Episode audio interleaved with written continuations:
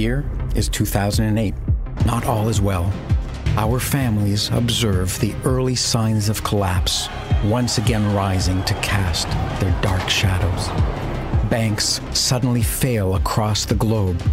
Governments step in to protect them. They utilize cheap debt and money printing. It comes at a cost. That cost is the principle of fairness. Once they start to drink from this chalice of easy money, governments and those who benefit cannot stop themselves from gorging upon it. They help themselves to hundreds of billions of dollars of unearned wealth. It is a looting that far exceeds any that came before.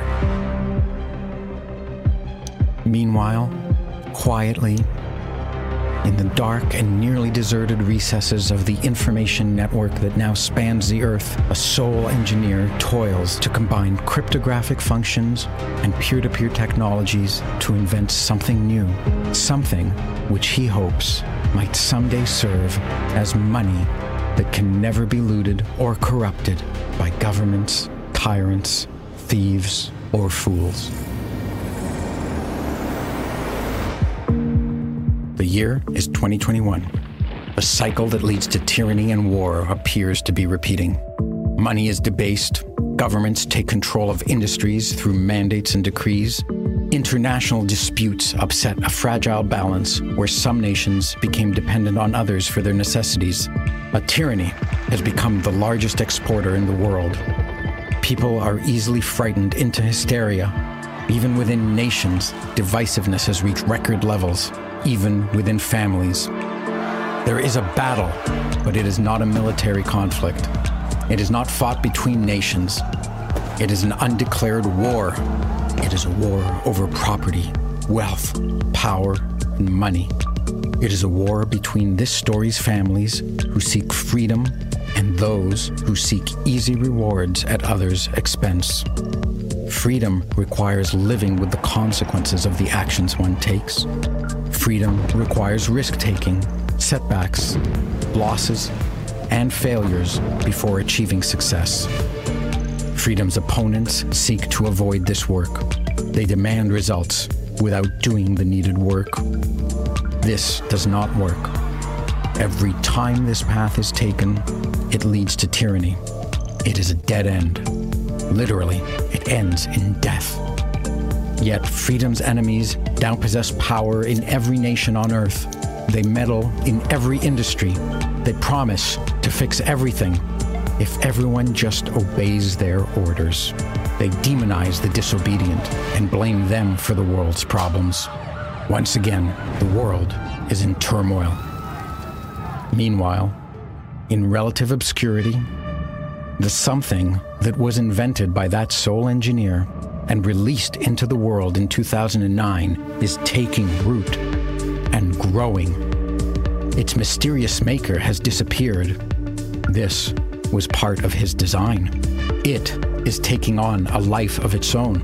Many families now see it as a source of shelter and protection from the turmoil they see happening around them. They are now using it to protect their wealth, their property, and freedom.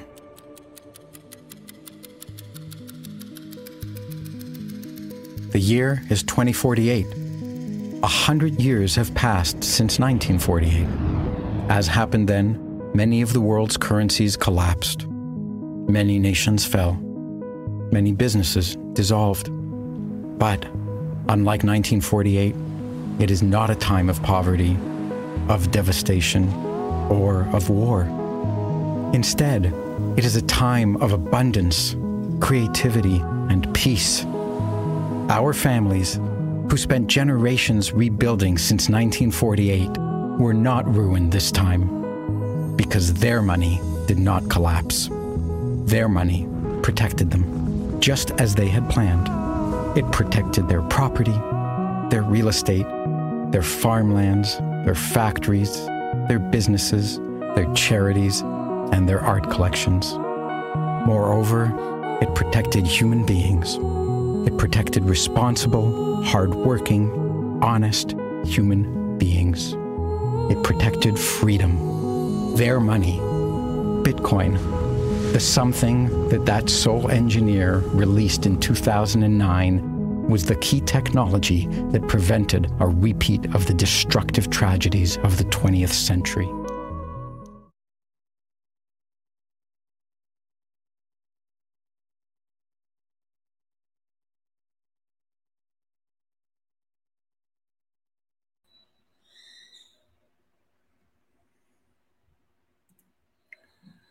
Boa noite, jihadistas. Olá, boa noite, maximalistas, jihadistas, tóxicos. jihadistas, super maxis, maximalistas tóxicos. É com perna de pau, com perna de pau. E, perna de pau. Carlinha, deve estar muted, pá.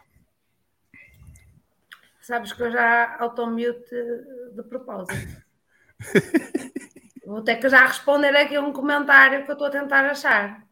Ah, é? Já o levaste na cabeça? É este. Vocês, gente. Vocês, plebes miseráveis, não conseguem ser sensatos. E não conseguem perceber que alguém às vezes tem problemas técnicos e não pode estar presente num programa porque tem problemas técnicos e é incontrolável ou incontrolável. Vamos ter convidada, sim, senhora. Mas nada. Já tivemos problemas técnicos há meia hora atrás, mas já está resolvido. Ela conseguiu finalmente pôr a rede a funcionar bem. E hoje temos uma grande convidada, temos a Maria Fernanda Luz. Mas antes disso, já sabem, vamos só dar as boas-vindas aqui ao pessoal no chat. E antes de mais, aliás, eu vou, eu vou passar esse depois também quando chegar aos números da Bitcoin. Mas o Márcio Valente, pá. O Márcio Valente está a falhar. Acho que já são dois episódios seguidos que ele não é o primeiro a mandar uma mensagem. Não, não, foi o primeiro que eu vi uh, no episódio que ele foi o primeiro. Pelo menos aqui, quando eu, quando eu entrei no estúdio, o primeiro que estava aqui era o Tropman. Mas ontem o Márcio Valente. Ah, então se calhar estou a falhar. Se calhar foi o YouTube que apagou e... porque ele pôs cedo demais a mensagem. E a Andrea, fez, a Andrea Rocha fez questão de dizer isto que eu vou exibir agora. Eu já lá ia, já lá ia. Por acaso essa teve piada. Bem, mas boas noites ao Tropman, boas noites ao Márcio, boas noites ao Bruno Santos, a Andreia Rocha, sim senhor, tem aqui uma mensagem fantástica, pôs-me logo a rir antes de começar a live. Um grande beijinho à Andreia também. Uh, o Roy Borg está cá hoje também. Temos aqui a Maria Giadista também. E o Gonçalo Miguel Dias Carvalheiro também está cá. O Ancap Beat, está cá o pessoal do Brasil, já vi. Uh, Andrei outra vez. O Bruno Santos, não sei, acho que ainda não, acho que ainda não referi. Boas noites. O grande Hugo Alexandre Cruz também vem-nos desde o início, como a Andreia.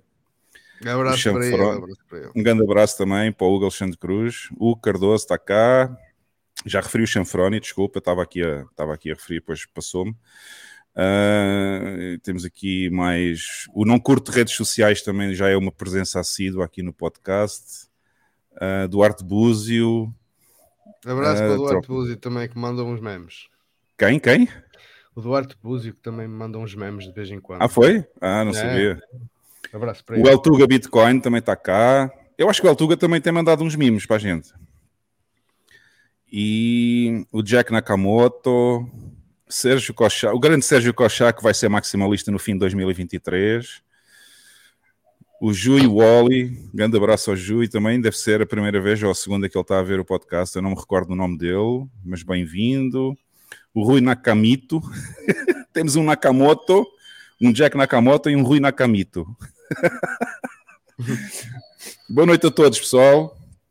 Um, Hoje temos aqui uma convidada que também já viveu em El Salvador, já teve, acho que são dois meses que ela viveu cá, portanto vai ser uma conversa interessante. Para quem não viu, recomendo vivamente que vá ver o episódio de quarta-feira dos Bitcoinheiros, porque eu participei nesse episódio live com os Bitcoinheiros e também falamos bastante de como é que é viver em El Salvador um, e, e quão longe ainda estamos daquele sonho do do país 100% bitcoinheiro e da liberdade, ainda estamos um bocadinho longe, mas pelo menos estamos no caminho certo. Uh, se quiserem ver esse vídeo dos bitcoinheiros, é uma recomendação que eu faço, porque toda a gente diz que ficou muito bom. Portanto, vamos ver. Uh, o BAM, o BAM está atrasado ou já adormeceu, ainda antes do podcast. Não sei o que é que se passa com ele hoje, portanto, vamos ver se ele entra a meio da live. Ainda não pôs mensagem nenhuma no chat. Pode muito bem ter adormecido. Exatamente, exatamente, que é é o costume. Ah, o Cochá está aqui a dizer que estou enganado, ele vai virar maximalista em 2123. Ok, Cochá, mas pelo menos viras.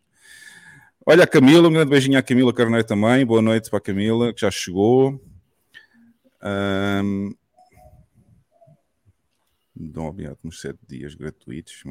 Não sei o que estás a falar, Carla. Mandaste para aqui qualquer coisa, mas eu não percebo nada disso.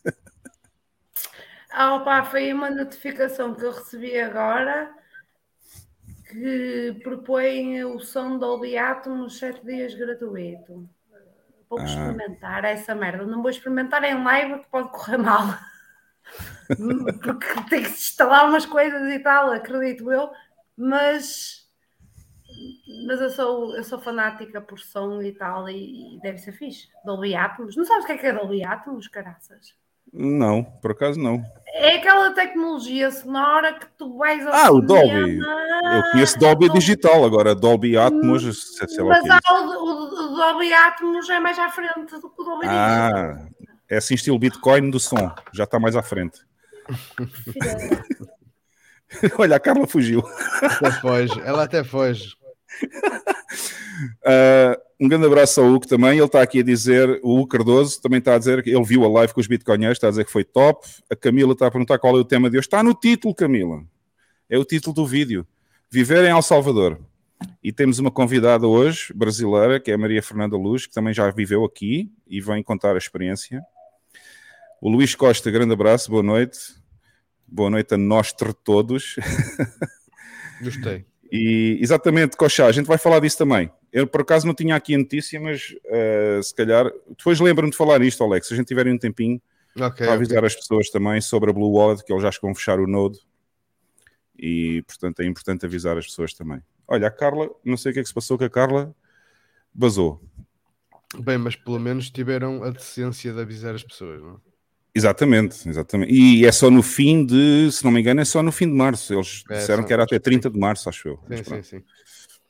Vamos, vamos então passar aos números da Bitcoin para depois chamarmos aqui a nossa convidada de hoje. E vamos ver como é que teve a Bitcoin esta semana.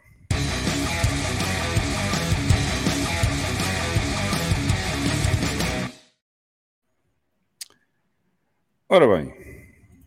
Ops, isto não estava bem. A Carla puxou o fio do- da internet. A. Carla deve ter puxado o fio do router. antes de mais, antes de mais, isto é muito importante, pessoal. Eu quero só fazer esta menção. Portanto, isto é o estúdio do, do, do nosso canal aqui no YouTube. E cá está, pessoal. Já passamos os 2 mil followers. Estamos neste momento com 2010 followers. Ah, aliás, tínhamos 2011 esta tarde, mas deve ter havido alguém que mudou de ideias. se, calhar foi o, se calhar foi o nosso jihadista, o nosso querido amigo jihadista que, que deixou de seguir o canal. Ahm, mas pronto, pessoal, é motivo para celebrar. Cá está. Em vez dos números da Bitcoin desta semana que serem os primeiros, começamos pelos números do podcast e cá, este- cá temos os nossos mais do que 2 mil seguidores no canal, o que, comparado com outros canais, como por exemplo os Bitcoinheiros, é muito pouco, mas para nós já é uma grande vitória. Uh, portanto, obrigado a todos os que nos seguem. Se está alguém no chat que ainda não segue, pode seguir a partir de agora, porque vai durar o podcast hoje, de certeza. Mas finalmente passamos esta barreira psicológica dos 2000 e eu fiquei muito feliz de ver o número hoje quando acordei, fui ver e estavam com mais de 2 mil. Portanto, obrigado a todos os que nos seguem e os que continuam a subscrever. Pelos vistos, é, é bom sinal e é sinal que gostam dos, dos nossos conteúdos. E parabéns a nós todos. Exatamente, o pessoal dos parabéns. Ao Alex, parabéns ao Bam e à Carla e aos convidados todos que já tivemos aqui até hoje, que foram bastante bons e que temos sempre tentado trazer os melhores convidados eh, possíveis aqui. E isso E também ajuda principalmente bastante. aí ao, ao chat, que senão não era possível. Diz? Principalmente ao pessoal aí do chat, que senão não era possível sem eles. Exato, exatamente. Era isso que eu estava a dizer. Obrigado a todos os que estão aqui hoje e que, se ainda não seguem, cliquem no subscribe e ponham o like, porque se forem forretas e não quiserem contribuir, uh, uns satoshis no, no final do podcast, pelo menos ajudam-nos com os likes e com, e com a subscrição. E a Carla deve ter feito alguma coisa. Já entrou outra vez. O que é que aconteceu, Carla? Opa, eu vou explicar. eu tenho uma máquina de 1800 e então às vezes acontecem estas questões. Se cá, para mim, tropeçaste no fio de rede. Não, ele disse-me que ficou sem bateria com tudo ligado. Ah. E eu, como estou a, a, juntar dinheiro para outras coisas, como por exemplo sair desta Patolândia, não vou estar não a comprar é, não, é, não é da Patolândia no Telegram, é da Patolândia Portugal, é isso? Exatamente. A Patolândia é. Telegram é muito pouco. Estou a falar a Patolândia a sério. E então eu neste momento estou a tentar investir o menos possível de, de, coisas e então pronto, porque enfim. Ok, portanto tiveste um problema de informática. Ok. Um problema técnico. Já está resolvido. Já está resolvido. Mas vou experimentar uh... ouvir átomos.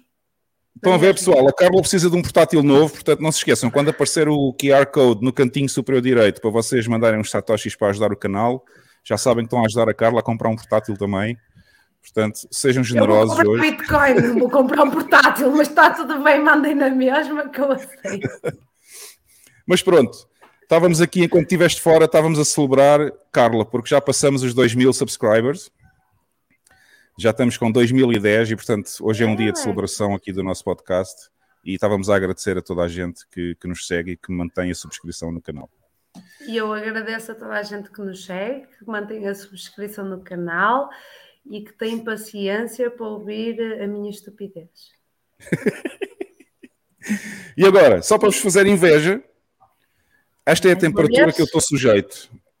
Pessoal, esta é a temperatura a que eu estou sujeito neste momento. Portanto, já sabem, se estão a passar frio em Portugal, esqueçam isso, venham-se embora para El Salvador, que aqui é que está bem. E apesar dos problemas, apesar dos problemas que eu relatei no, no episódio dos Bitcoinheiros na quarta-feira passada, continua a ser um grande país e as pessoas são do melhor que eu já vi e recebem toda a gente espetacularmente bem. Portanto, já sabem, 31 graus constantes aqui, seja inverno, seja verão, vão passar aqui uh, uns bons dias sempre em Salvador. Antes de, dos números da Bitcoin, já sabem, se quiserem visitar o nosso website também do podcast, é fumoneypod.com. Uh, é só este endereço no vosso browser e aqui tem todas as informações relativas ao, ao, podcast. Se clicarem neste botãozinho amarelo, tem aqui todos os links onde vocês podem acompanhar o nosso podcast, tanto nas plataformas de vídeo como nas plataformas de áudio. Estamos no YouTube, obviamente, estamos no Rumble, estamos no Fountain, portanto, em áudio estamos no Fountain, Spotify, Apple e Google. E o último link aqui em baixo é o nosso grupo no Telegram, vocês também se podem juntar a nós no Telegram e participar durante a semana, enquanto não temos a missa da sexta-feira à noite. Portanto, já sabem, juntem-se a nós e, e serão muito bem-vindos. Também podem criar a vossa wallet se clicarem neste link. Eu vou deixar de mostrar o wallet, já não vale a pena, porque é tão fácil, só têm que dar um nome à wallet e não se esquecerem de criar um favorito com o endereço que vos aparece em cima quando entram na wallet, porque senão não podem aceder novamente à wallet, porque não há registro. É completamente anónima, não há registro, não há e-mails, não há passwords, não há nada e vocês podem usar a wallet sempre que quiserem, portanto, usem o nosso Node. A wallet é esta, e agora sim vamos entrar então nos números da Bitcoin da semana, com o site que a Carla mais gosta, que é o CoinMarketCrap. Eu vou fazer refresh aqui. Apesar de tudo, tivemos uma caídazinha de mil dólares esta semana, acho eu, mas apesar de tudo, continuamos sempre em primeiro lugar, não há hipótese. As outras todas, como vocês veem, são estes pus todos que estão aqui e não tem nome porque também não interessa para nada. Portanto, a única moeda legítima que existe é a Bitcoin e está sempre em primeiro desde 2009, neste momento com um market cap de 446 bilhões de dólares e que nós esperamos que volte a um trilhão, como já esteve uh, o ano passado, muito brevemente. Agora, o Clark Moody Bitcoin Dashboard, vou fazer refresh para termos os números certinhos. Estamos neste momento a fazer a live no bloco 778.161. O preço da Bitcoin neste momento 23.135 dólares. Uh, sets por dólar ao Moscow Time 4.322. Uh, market capitalization já disse há pouco, 446 bilhões e meio. Bitcoin detida por empresas, 1.620.484, tem-se mantido constante há várias semanas, uh, o que corresponde a 37,5 bilhões de dólares. Nodes, Bitcoin Core Full Nodes neste momento na rede 15.323, dos quais 8.558 estão na rede Tor, e a capacidade total da rede Lightning continua a subir, já estamos em 5.406 Bitcoins na rede Lightning, a qual tem 16.215 nodes e 76.310 canais entre si. Portanto, continuamos fantásticos e bullish na rede Lightning também. Uh, agora, uma olhadelazinha rápida ao que é que está a passar na blockchain. Apesar do hype que aconteceu nas últimas semanas dos ordinals, a blockchain está a voltar ao normal. Aliás, ontem à noite já só havia um ou dois blocos em espera, agora aumentou um bocadinho outra vez para 10 mas já sabem, se querem fazer transações em Layer 1 mais baratas, vão ter que esperar um bocadinho, ou então vão ter que pagar 13 a 15 satoshis por byte para entrar no próximo bloco. Portanto, se quiserem transacionar em Layer 1 algum montante de Bitcoin maior, uh, para, para, o qual a rede Lightning não está muito uh, vocacionada, obviamente, se quiserem transportar bastante mais valor, não convém fazê-lo neste momento, convém esperar um bocadinho que haja menos blocos e, portanto, vão pagar muito menos satoshis. Oh, Diz. Oh, o talento já acabou de mintar macacos? Ou? Não, acho que ele ainda. acho que ele continua a mintar macacos e, e a, e a fazer uns ele... Pensei que ele tinha parado, era por isso que a mente estava mais. É a única forma que ele tem de ver se ganha dinheiro é, é, é fazer macacos na blockchain, portanto. Olha, eu diria que tu tinhas que ser especialista com horas de ordinals para é. falar sobre esse assunto. Porque é assim, Exatamente. eu não sou especialista em morte, mas sei que se morrer, morri. Na verdade, não sabes. Se morreres, não sabes que morreste. Não sabes, não sei. Se calhar até sei e tu não sabes é que eu sei. Exatamente, também é verdade. Também é verdade. Isto é uma prova de jogo pessoal que Mas eu não quero experimentar, está bem? Para já. para já, para já. Não quero isto é uma prova de jogo porque, é, isto é uma prova de jogo porque o talento hoje no, no nosso canal do Telegram diz que nós não somos especialistas em nada. E, e no entanto continuamos a subir a nossa subscrição de, de, de pessoas aqui no, aqui no canal. Bom, Mas eu posso fazer um statement só hoje? Muito rápido, sem divagações, pode ser? Para chamarmos a convidada. Eu sou especialista em incomodar pessoas. Ah, isso. Pronto, é a minha especialidade. E cada vez que eu incomodo meia pessoa, cumpri o meu objetivo. Como incomodei o talento com a minha ignorância, o objetivo está cumprido. Isso é verdade. Eu vi essa então, mensagem. Isso valida-me enquanto especialista. Isso de é incomodar verdade, pessoas. E é para isso que nós, estás, que nós estamos cá, é para incomodar mesmo.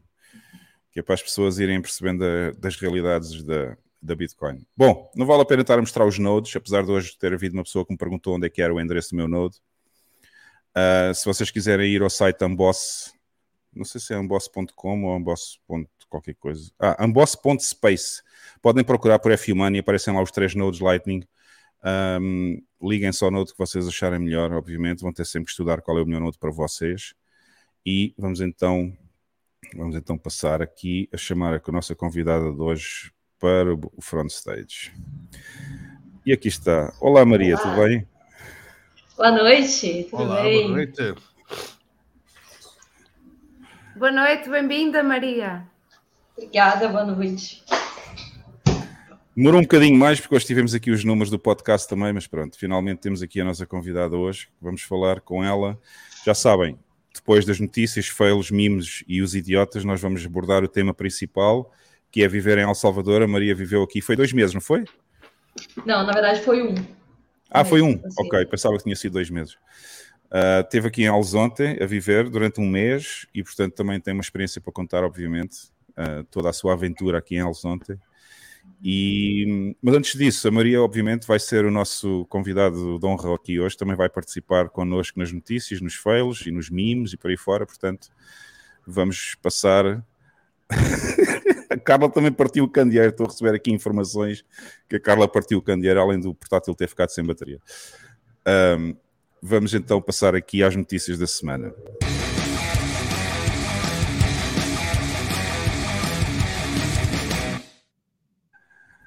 E vamos começar com umas notícias bullish. Deixa ver. Uh, exatamente. Esta semana temos uma notícia muito bullish. Quem é que mandou esta? Se calhar não está cá quem mandou. Se calhar o, se calhar o Bama adormeceu, mandou a notícia. Mas... Eu estive a ler a notícia bastante interessante. Ou seja, o estado do Wyoming, nos Estados Unidos, passou uma lei, ou seja, a lei já passou na casa, na House e no Senado do Estado, e só falta o governador uh, assinar a lei para, para entrar em vigor. E eles fizeram uma lei que protege as pessoas de terem que revelar à força as suas chaves privadas Bitcoin. Isto é fantástico. Isso é o que, que devia é? ser, não é?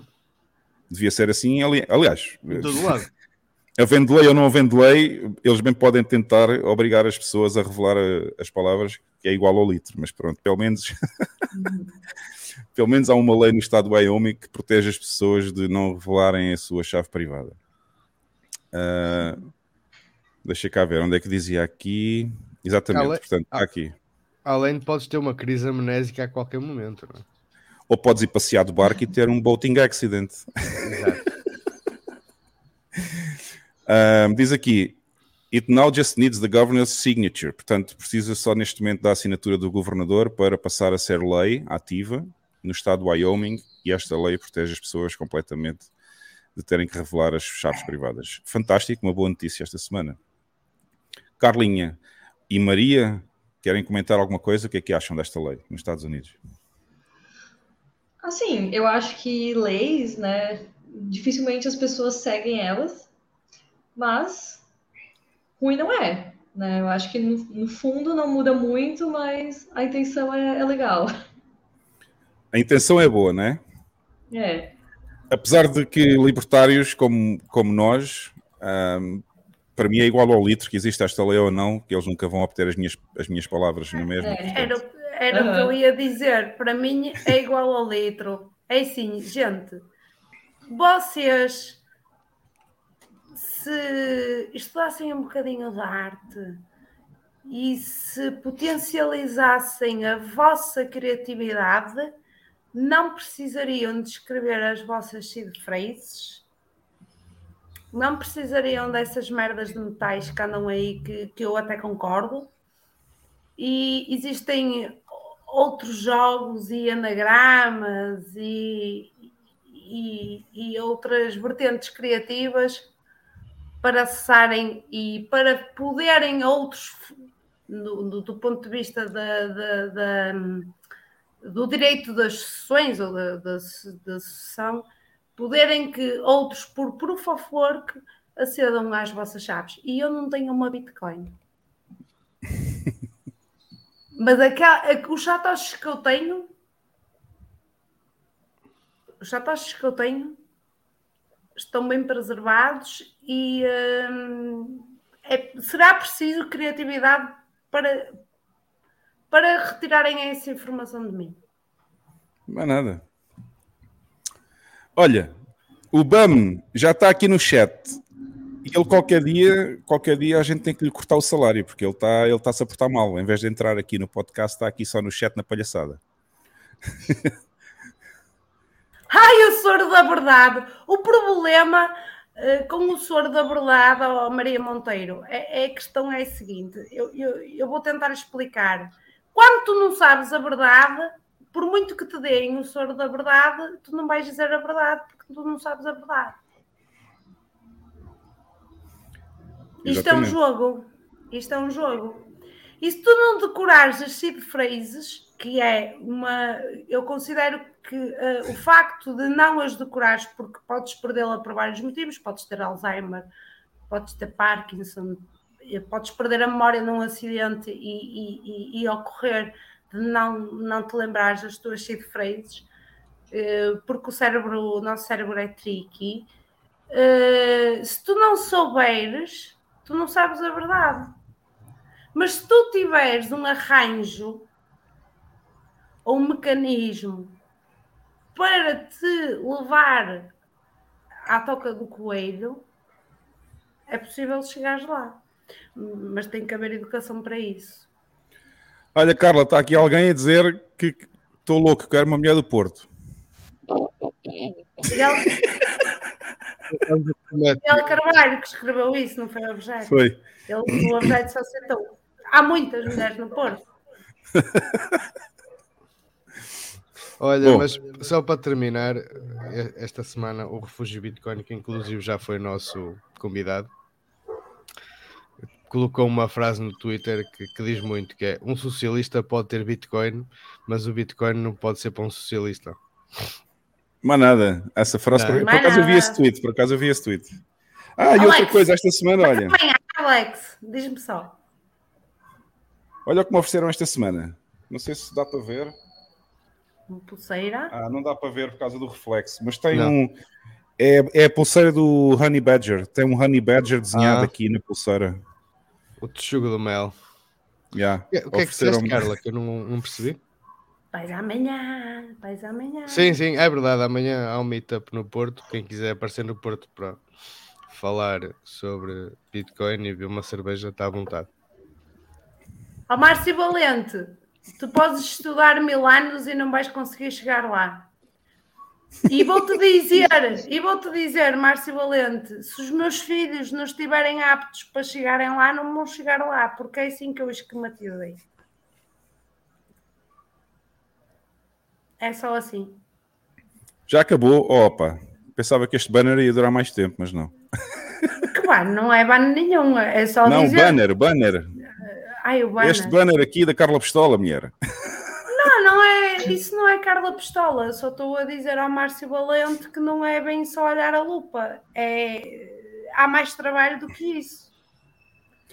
E eu estou loira? Ai, eu estou a dizer que eu estou loira. Não, ele está a brincar, ele está a falar da Maria. Vamos passar então à notícia seguinte. Vamos passar à Maria, que a Maria é que é o convidado. A convidada.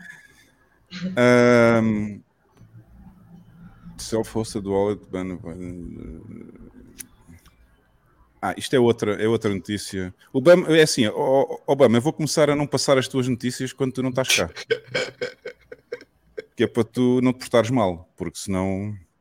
Bom, mas pronto, esta notícia é, é, é sobre aquele ban que eles queriam fazer às, às wallets eh, com self-custody, ou seja, quando as pessoas tinham as suas próprias wallets parece que eh, não foi, não foi, não entrou, digamos assim, na, naquela lei que a União Europeia ah, publicou sobre a lavagem de dinheiro. Portanto, ah, pelo menos mais uma boa notícia. Para mim também não me interessava muito, que eu ia continuar a ter a minha própria self-custody, mas pelo menos não entrou na lei.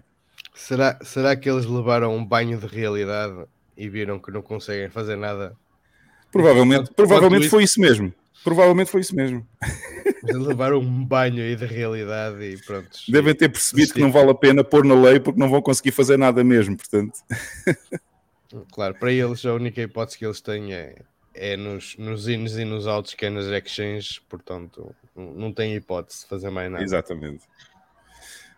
Ah, a única coisa que tem hipótese mesmo é, é se as pessoas continuarem a comprar nas exchanges, obviamente nos on-ramps e nos off-ramps, eles vão conseguir saber quanto é que tu compraste, porque as exchanges agora têm que informar ah, têm que informar os valores que tu compras e vendes, portanto. Ahm, mas pronto, acho que isto também não tem grande comentário, a não sei que alguém queira dizer mais alguma coisa. Só Nada, para dizer não. que eu nunca tive Blue Wallet, portanto não tenho que tirar de lá merda nenhuma, Vitor. Maria está chocada já. Eh, para, quem, para quem falava da. Moon, para quem falava da Moon, Yeah. Bom, outra notícia. Ah, exatamente, portanto, era isto que nós íamos falar, que o Kochav fez questão de referir logo no início do podcast. Pessoal, a Moon vai ahm, descontinuar as suas wallets. E eu tenho uma história engraçada para contar sobre isto. Antes, antes de passar a notícia, vou contar uma história engraçada. Eu tive em aulas ontem, há dois dias atrás, porque está cá. Vocês lembram-se do podcast que eu fiz no canal inglês com aquele, com o Alfred, que é um alemão que estava a fazer o Bitcoin Hostel? Eu sou sincero, eu acho que não vi. Ok, mas alguém no chat de certeza que viu, porque foi na altura que eu ainda tinha podcasts em inglês no canal inglês. E o Alfred está aqui em Alzonte, e portanto eu fui, eu fui ter com ele uh, há dois dias atrás em Alzonte e tivemos lá a conversar e ele estava num hostel e havia uma estava uma moça lá na lá no hostel também, naquela mesa comum onde o pessoal todo janta, e ela ouviu-nos a falar de Bitcoin e pediu-nos para explicar como é que funciona. E depois nós estávamos a explicar e dissemos-lhe: Olha, se queres ver como é que funciona a rede Lightning tão rapidamente, instalas a Blue Wallet e eu vou-te passar uns satoshis. Isto foi há dois dias atrás. e ela instalou, ela instalou a Blue Wallet e eu mandei-lhe 10 satoshis para ela ver como é que funcionava. E agora a Blue Wallet anuncia no dia a seguir que vai fechar ou vai descontinuar as wallets. Vais ter que ir lá, avisar. Agora, agora tenho que avisar, tenho que pedir ao Alfred, porque eu não estou em Alçonta, tenho que pedir ao Alfred para, para avisar a moça que vai ter que tirar de lá os satoshis, vai mandar para outra wallet qualquer, porque eles vão descontinuar a wallet. Enfim, grande sorte que eu tive, né? Para lhe dizer para instalar logo a Blue Wallet. Bom, mas enfim, o que é que eles dizem aqui?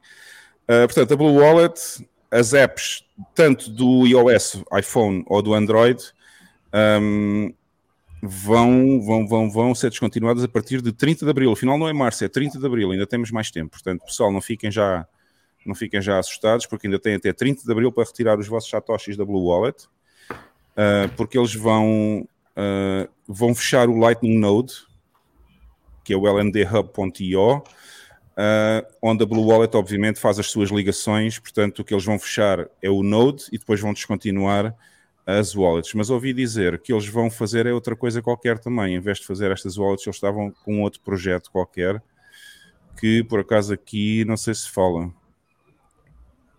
Hum, hum, hum, hum Tens hum. ideia porque é que eles vão descontinuar as, as wallets Lightning? Não, não faço a mínima deles, aqui não dizem porquê, portanto, aqui só diz que o LND Hub começou como um experimento de fim de semana e. E acabou no e... fim de semana. E, e se calhar acabou, e se calhar vai acabar no fim de semana também.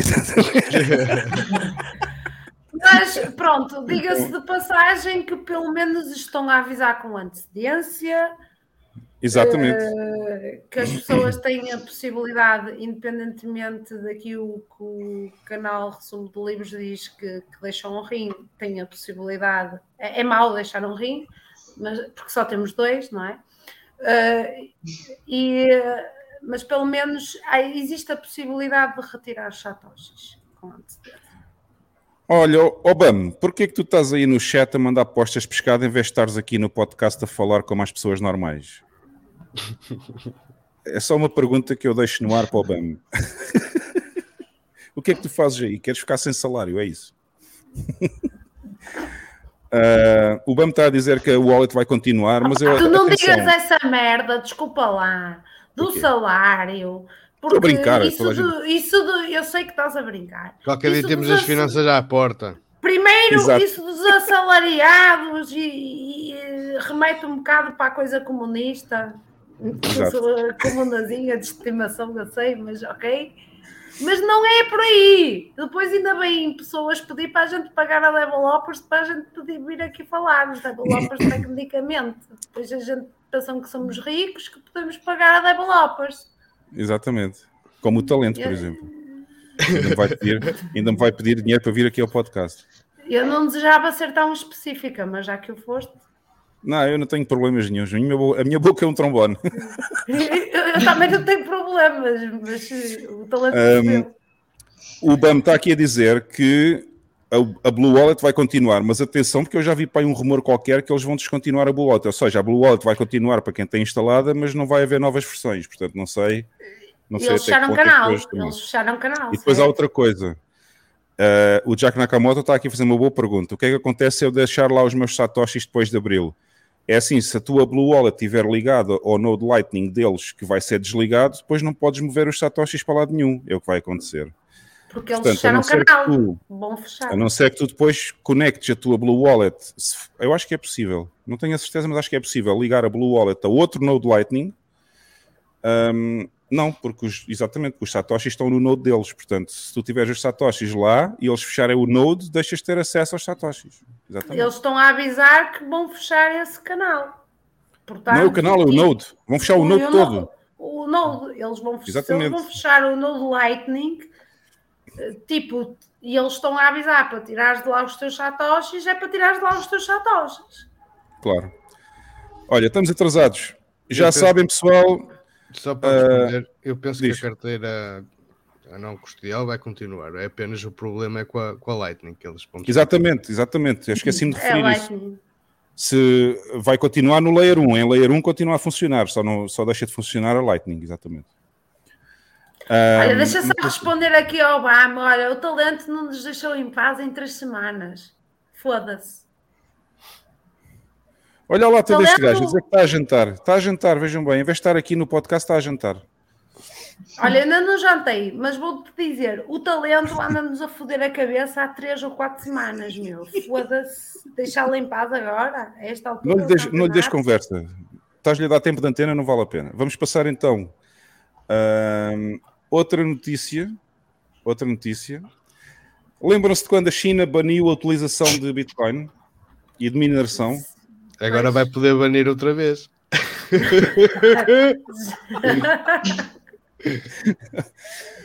Esta notícia é interessante porque parece que o governo chinês está a apoiar a criação de um hub, apesar desta palavra horrível que está aqui, está a apoiar a criação de um hub. Uh, vão-me perdoar, eu tenho que dizer a palavra, não é? Cripto, um cripto hub. Um, e portanto, parece que vai mesmo haver um país, dois sistemas, porque eles em Hong Kong parece que vão autorizar um, vão autorizar e vão até ajudar a criar este hub uh, cripto, digamos assim, entre aspas, o que vai incluir de certeza Bitcoin, porque eles gostam de incluir Bitcoin no cripto quando dizem isto. Uh, e portanto, mais uma notícia semi-bullish, digamos assim, mas pelo menos a China deve estar a reconhecer que afinal, afinal havia outra, afinal é preciso. Afinal, é preciso Afinal, também- havia outra. Ou- Eu sei afinal- nada saber. Sorria. Ou afinal é para ao final do ano dizer ah, nós afinal vamos banir. Ah, pá, tem que ser. Eles têm que O que que achas desta, Maria? Olha, eu acho que é aquela frase, né? Se você não. Acho que a China se tocou que se não tem como vencê-los, junte-se a eles. Né? Porque É banir não deu certo, então. Vamos Exatamente, chegar ou bem seja- pertinho deles para dominar tudo. Exatamente, eles baniram na China a mineração, mas no entanto continua a haver 15% de toda a mineração de Bitcoin no mundo continua a vir da China. Uhum. Portanto, eles estão a perceber que é impossível, na realidade é impossível controlar este vírus que se chama Bitcoin. E, e pelos vistos, se calhar é, é mesmo isso, ou seja, não consegues eh, batê-los, tens que te juntar a eles mesmo. Olha, o Fúria, o Fúria Lusitana está a dizer o- os Estados Unidos também vão querer. Que é, do, é do tipo, se eles fazem, nós também vamos fazer que é não- para não ficar atrás. E, e às vezes é mesmo isso. É a Às vezes história do mesmo isso. vizinho. É, Mas isso é precisamente o game theory, ou seja, se o Exatamente. vizinho tem, eu tenho que ter também, percebes? Exatamente. em dobro, em dobro. Em dobro, que é para ser melhor, não é? Então, Mas pronto, o que é que diz aqui? Embora a mineração, o comércio e o uso de criptomoedas ah, ainda sejam proibidos para cidadãos chineses, o Banco Central da China e o, o partido, não sei o quê, isto deve ser o quê? O PBOC, não sei o que é que é. Sei, Injetou. Diz? Deve ser a facção lá do Partido Comunista É, deve ser o Partido Comunista, injetou 92 bilhões de dólares no mercado na sexta-feira, superando facilmente os esforços do Banco Central dos Estados Unidos, Fed. Hong Kong está a preparar-se para permitir o comércio de Bitcoin e outras criptomoedas. Vá lá, vá lá, aqui diferenciam Uhum. o comércio de Bitcoin e outras criptomoedas e a China parece estar a apoiar silenciosamente o movimento de acordo com um novo relatório da Bloomberg, que foi a notícia que nós vimos anteriormente. Esta aqui. ó Sérgio Cochá, cripto é de criptografia, não é de criptomoedas, tá? Pumba, já levaste. Coxá, já levaste. já Ó, foste. Miguel, Miguel Carvalho, a gente deixa a convidada a falar, só ainda estamos na primeira parte. Exato, isto é só um bocadinho e ela também está a comentar as notícias connosco. Bom, Sim, eu, eu falo pouco também.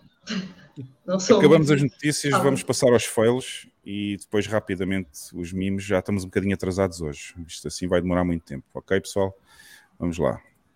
Vamos então aos fails da semana.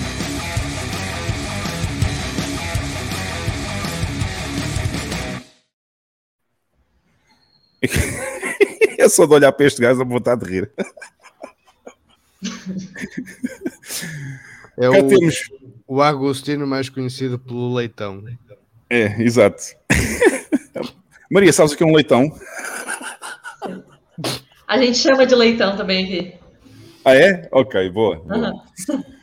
Ahm, este leitão, que é o presidente do BIS, que é o Bank of International Settlements, veio anunciar na Bloomberg também.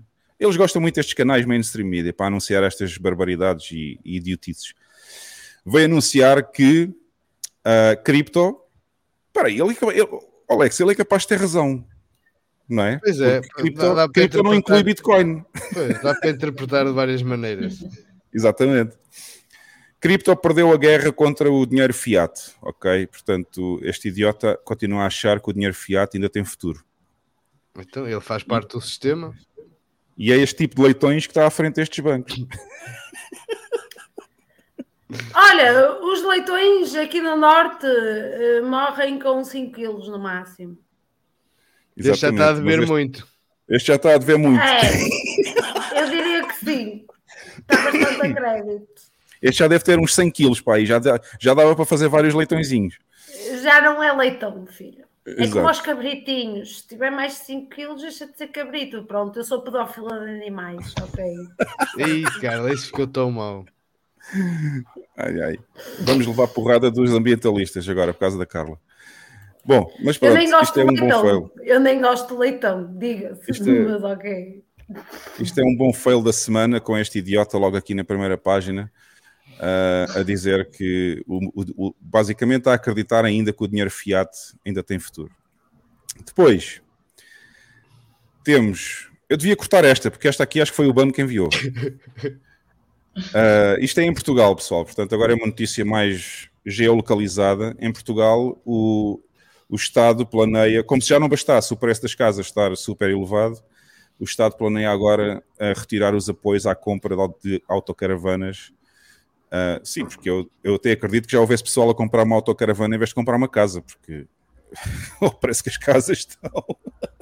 Mesmo. Mas pronto, antigamente pagava-se 30% de imposto automóvel e tinha os outros 70% eram absorvidos pelo Estado e agora eles vão deixar o imposto automóvel em 100% nas autocaravanas, o que vai, vai aumentar em média 10 mil euros o preço de cada autocaravana, portanto, em média, obviamente. 100%. Nossa. Exato. Meu Deus. Portanto, é este o Estado que temos. Como é que se chamava o homem? Lex. Que homem. Era o Stalin. Como é que é? É o Costa Costa Aline. Aline. Costa Aline. Ah, o Costa Alino, exatamente. Portanto, o, o idiota do Babush agora, agora tornou-se Costa Alino e decidiu tornar Portugal um país comunista. Portanto, estamos em, estamos em paralelo com o Brasil, não é, Maria? Sim. O Brasil agora também está um país comunista, não é? É, em teoria, sim. Na prática, prática Pior é difícil, né? Ser realmente, mas. Mas eles tentam. E pior, e pior, temos um Stalin com nove dedos. Ai, De vocês novo, sabem, né? De vocês novo. sabem, vocês sabem da melhor, sabem que, sabem que o, o Lula, o Molusco, foi convidado para discursar no Parlamento Português no dia 25 de Abril. É verdade. E Nunca- sabem que isto nem não foi anunciado pelo Presidente da Assembleia, foi anunciado por um ministro do Governo, passou por cima do Presidente da Assembleia e, e nem sequer deixou o Presidente da Assembleia anunciar esse discurso, foi ele próprio o ministro que anunciou.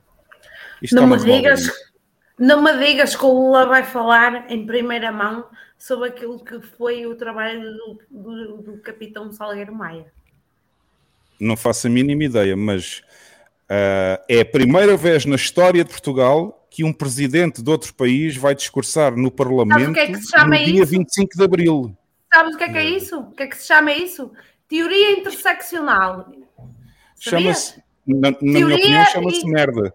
Não, isso chama-se a teoria interseccional, porque assim, eu, enquanto artista, se quiser fazer um trabalho artístico sobre o colonialismo ou sobre os pretos, eu não o posso fazer porque, segundo a teoria interseccional, eu fico invalidada porque não sou preta, porque nem sou ah, ah, uma pessoa que foi colonizada. porque sou portuguesa e os portugueses colonizaram. E então eles tentam invalidar o meu trabalho porque eu não estou na posição de Colonizada. ou de preta ou Amarela ou vermelha. pronto, eu só estou na posição de mulher caucasiana. Só. Entendes? Pronto. E, e- e- e então, já que essa teoria é uma valente merda, porque é uma valente merda, porque as coisas não são bem assim, uh, porquê que não se aplica ao senhor presidente Lula da Silva, que não está em posição de falar daquilo que é o 25 de Abril em Portugal, e bem, ele falar e abrir um discurso no 25 de Abril que é hum, um golpe de Estado em Portugal. Que, que é 25 de abril aí? Essa teoria estúpida validaria a não intervenção do senhor presidente. O 25 de Abril aqui, Maria, é o dia. Foi o dia da desgraça. Não foi o dia da desgraça. Desculpa, assim? mas eu não concordo contigo nessas Foi, foi, foi o dia que saiu um ditador para entrar vários ditadores. Exato, foi o dia que uma revolução tirou um ditador para depois virem os ditadores todos a seguir. Em vez de termos um, passamos a ter vários. Também é verdade, Entendi. mas também é, atenção, o 25 de Abril foi necessário e foi uma, uma boa revolução.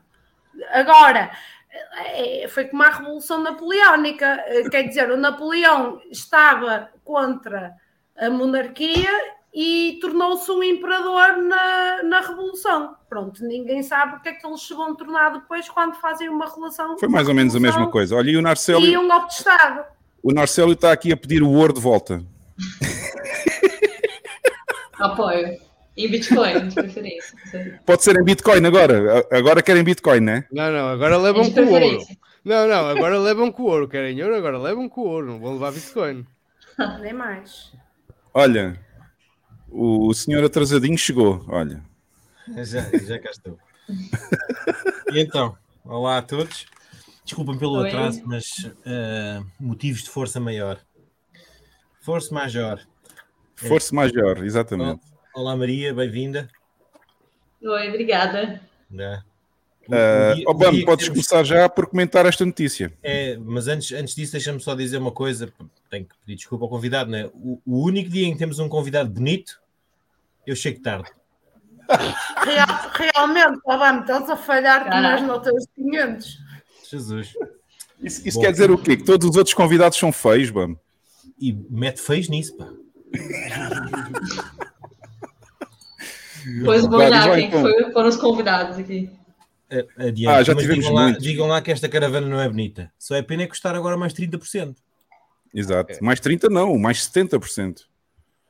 Uh, Ah, não, Não. peraí, que é só sobre o imposto, está bem. Sim, ok, sim, exatamente. Obviamente 30%, mas pronto, mas, mas algumas caravanas, é pá, isto é, um, é, um- é- a habitação, querem mais casas, então tem, nós temos que ser forçados a, a dar as nossas, as nossas casas de férias para, para a malta morar, não é?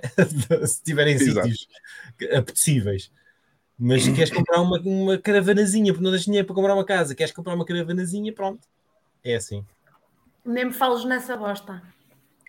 Exatamente. De repente especularam o preço das caravanas, não é? É o que é. Isto deve, ser, isto deve ter sido alguma ideia lá da nossa amiga idiota da irmã metralha. Cá para mim isto foi a ideia da metralha. Sabes o que é? É que nós agora vemos, vemos muitas autocaravanas aí a passear pelo país fora. É um país seguro e lá fora é muito recomendado fazer-se viagens de autocaravana em Portugal porque é um país seguro e dá para ficar em qualquer lado e é agradável e bonito e tudo mais.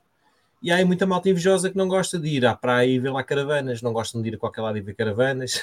Então, eu acho que isto é para, é para cortar aí na turistagem. Acho eu. Exato. sei. Há gajos que não, não, não estão bem com nada, portanto, quando não há turismo, Bom. não há turismo, quando há turismo, há turismo a mais, então é, acho que é por isso. Hoje já estamos atrasados, vamos passar aqui ao, última, ah, aqui ao último fail. Este aqui alguém vai ter que explicar, porque eu não conheço este gajo de lado nenhum. Pois, é. Eu não sei tu é não, isto. tu não conheces, mas aposto que aí a nossa audiência brasileira sabe quem é. Sim, sim, eu acredito. Foi mais, foi mais um, um esquema de pirâmide que quando deu barraca aí o senhor António Neto, António Neto da Brás Company teve que se pirar para a Argentina porque tem, tem a justiça à porta. Era mais um esquema de pirâmide. E ele até tem uns, uns vídeos porreiros que eu por acaso não encontrei, que é ele daquelas palestras motivacionais e com os funcionários todos contentes. E depois, quando toda a gente deu por ela, ficou sem receber. e pronto, é mais um esquema de pirâmide. Mas é engraçado, é engraçado que estes gajos andam fugidos da justiça, mas têm, têm Instagrams e. tem, tem. Eles curtem bué, curtem bué. Incrível. São, são super inteligentes. É. Têm Instagram e dizem onde é que estão. Opa, É. eu, não, eu não sei como é que ainda há gente a cair neste tipo de coisas. Meu. Opa, Maria, comenta aí, comenta esta notícia que tu deves saber bem desta história. Pior que tô eu sei assim porque é por causa dos memes e tal, mas como eu fiquei mais off das redes sociais nessas últimas semanas, é só isso que eu sei. Acho que vocês sabem mais do que eu, que vocês foram atrás da notícia. Ela veio até mim, assim, em formas de, de memes, de vídeos, de zoeiras, mas. Mas não é ouviste falar deste esquema de pirâmide? Ah, é mais um esquema dentre os milhares que tem aqui no Brasil, né? E as pessoas caem a rodo. Inclusive, até meu pai já caiu em um. Mas é isso, né? Pelo menos tu- coisas aí. Toda a gente quer ficar rica numa semana, né? É, todo mundo quer ficar rico rápido e é isso. Não tem, não tem receita mágica, infelizmente, né? Eu não sei como é que há gente a cair nisto. Alguém estava aqui a dizer. eh, ah, era o. o Vitor Visão Libertária estava a comentar ainda o fail anterior sobre a autocaravana e ele pergunta se será que se adotar um refugiado na autocaravana tem abono? Tem a boa notícia. Que despesa, homem. Olha, o Vitor deve estar ligado aí nesta notícia aqui da, da Brás Company. Vitor, comenta aí no chat, conta aí o que é que tu achas desta notícia também. Bam, deve saber temos um história recado. Bam, temos um recado especial do Sérgio Cochá para ti, que eu sou obrigada a concordar. E não é só, Sérgio Cochá. Já viste eu, esta beldade aqui no podcast. Ele, eu falei em convidados, não falei, não falei no painel. Sim, também é Nem, verdade. nem a convidadas, porque não te esqueças que já tivemos, já tivemos cá a Duda e não me recordo se houve mais alguma mulher aqui no Ah, podcast. ó, ó, Refúgio ó, Bitcoin. Hugo, ó, Hugo, deixa de ser vergonhoso Ah, pois foi. também. Tivemos, Tivemos a a Cátia Azenha, tivemos a Refúgio Ah, sim, exatamente. Bitcoin. exatamente. Não, mas Quer dizer, Carla, são tantos episódios que eu já não me lembro toda a gente, claro. Mas tivemos a Cátia, tivemos o Refúgio Bitcoin, a Refúgio Bitcoin e tivemos a Duda, exatamente. Ah, mas, é, mas é este ano, este ano. Ah, pronto, assim está bem. ah, está bem, está bem. Vocês são terríveis. Desculpaste bem, desculpaste bem. os recibos todos. Não, é deste ano, deste ano. Foi só porque o Cochá quis meter nojo, mais uma vez. É, Bom, é deste ano. pessoal. É É só para meter veneno. É coisa de shitcoiner, não há problema. Estamos muito É, atrasadinhos hoje. Vá, ordem, ordem na casa que estamos muito atrasados, já comentamos muita coisa. Vamos passar aqui aos mimos. Bom, agora estás lixado, vais ter que tu comentar os mimos todos. Está bem, não faz nada.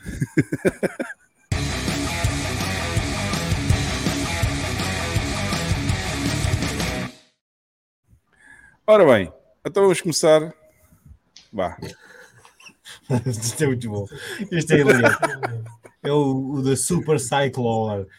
É, pronto, é um, é, um, é, um, é um gajo que compra, compra qualquer preço, independentemente da, da- se está alto, se está baixo, não interessa, compra qualquer preço. Todas as propriedades, todos os outros tipos de propriedades são inferiores a Bitcoin. Uh, zero, zero alavancagem. Não, não está nem aí para, para, as, eh, para as taxas de juros, não se interessa. Uh, zero risco de contraparte, zero.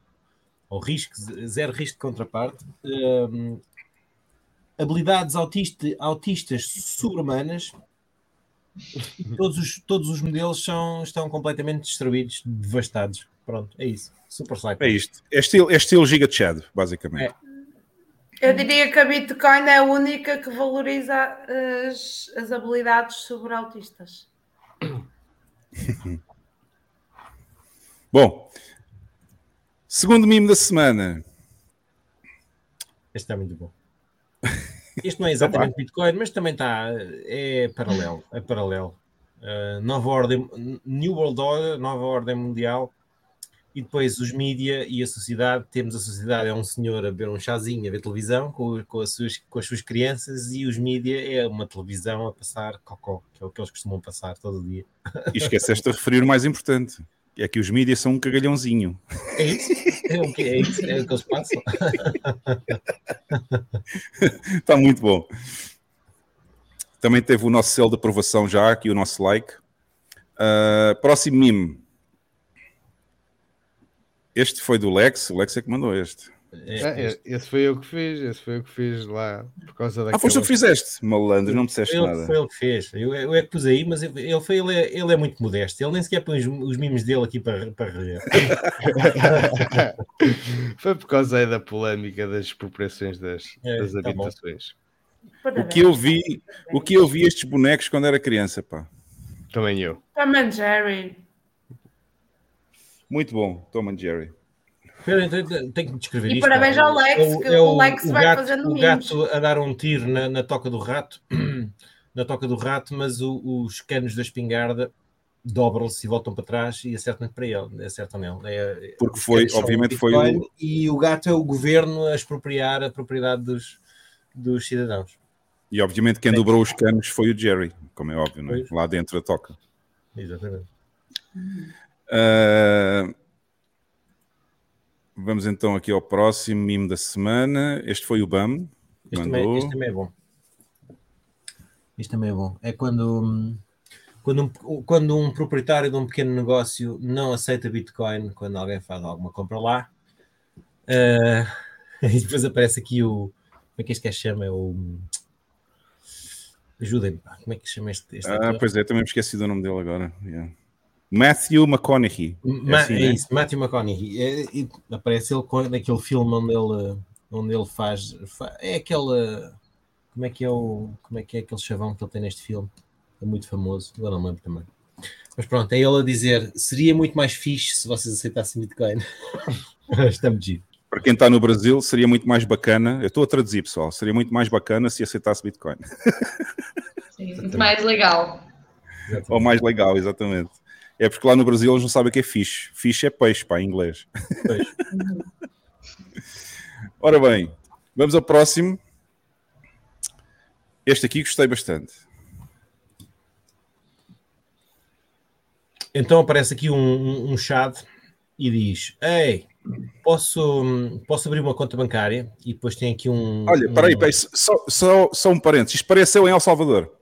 Um chá, um chá em El Salvador a perguntar se pode abrir uma, uma conta bancária e depois temos o Soy Jack de fatinho e gravata a dizer assim "Ah, sim, é só enviares ou entregares o teu, a tua identidade, o teu ID ah, prova de endereço e preencheres quatro páginas com os teus detalhes pessoais e esperar cinco dias para que, fique- para que nós verifiquemos tudo Exatamente o que aconteceu depois diz comigo. o Machado assim: Ei, o que, é que, o que é que eu preciso para receber Bitcoin? E depois temos o, o Bitcoin de, de, de, de fatinho, de smoking com o seu laçarotezinho e diz assim: só precisas instalar uma carteira Bitcoin e já está. E já está, mais nada. Não é preciso ficar Fácil. cinco dias, nem quatro páginas, nem, nem documentos, nem nada dessa porcaria. Eu por acaso não tive cinco dias. Estive na primeira conta bancária que tentei abrir, tive três dias à espera que eles validassem. Três dias. Devem ter, eh, devem ter investigado a minha vida toda nos últimos 40 anos e mais um par de botas. Ahm, vamos então ao próximo. you.com, dizias para eles irem ao you.com e para pôr o teu nome. Tinha lá a Ou, não, ou para perguntarem ao chat GPT. Também, também dá. Exato. Exato. Ahm, vá, vamos, dá-lhe. Uh, aqui um. Epá, isto eu nem sei como é que isto se chama, é uma espécie de Jack ou Soy Jack ou uma coisa qualquer assim, a dizer assim. Não, isto é, um, isto é um NPC. O gajo dos óculos é o NPC. Pois, é, é tipo o NPC. E diz ele: não há razão para Bitcoin existir, apenas é usado, é é usado apenas por espe- especuladores. E depois temos um chat, um chat sem barba e bigode a dizer: ah, eu usei Bitcoin para comprar duas pizzas. E depois temos um chat um bocadinho mais velho a dizer: epá, eu uso, eu uso Bitcoin para, para receber doações e eh, depois de, de, do meu banco ter fechado a minha conta. E depois aparece outro chat a dizer: epá, eu uso Bitcoin para enviar dinheiro para a minha família, está lá meu- na minha terrinha. Uhum. E aparece outro char a dizer: Epá, eu, eu uso Bitcoin para, para poupar dinheiro porque a, a moeda do meu país é instável. E depois temos o último, que é um gajo, é o degenerado. Epá, eu uso Bitcoin para escapar da guerra, da, da guerra com as minhas poupanças, diz o gajo. É isso. Muito bom também. Mas eles dizem que não, só os especuladores é que usam. Yeah. Uh, próximo meme. Este aqui, peraí, peraí, peraí, peraí. Eu vou pôr este do início porque vou aumentar o vídeo. Isto não precisa de som, pessoal. Isto era só uma música qualquer, mas eu não posso pôr o som, senão ficamos logo bloqueados no YouTube. Uh, vou aumentar aqui o meme vídeo. E portanto temos aqui a Bitcoin com os olhos vendados.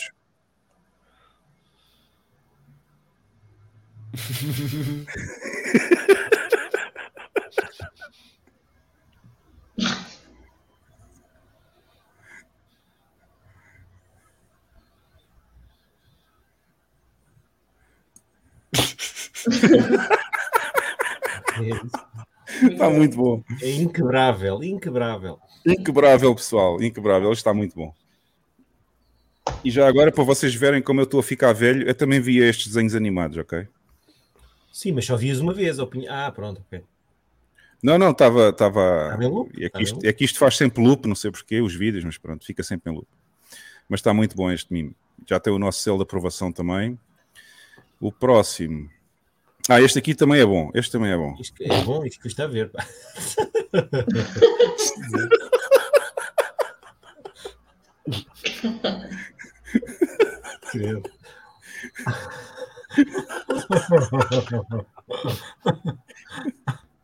Epá, ih, Jesus, que é isto? Ih, por amor de Deus, pá.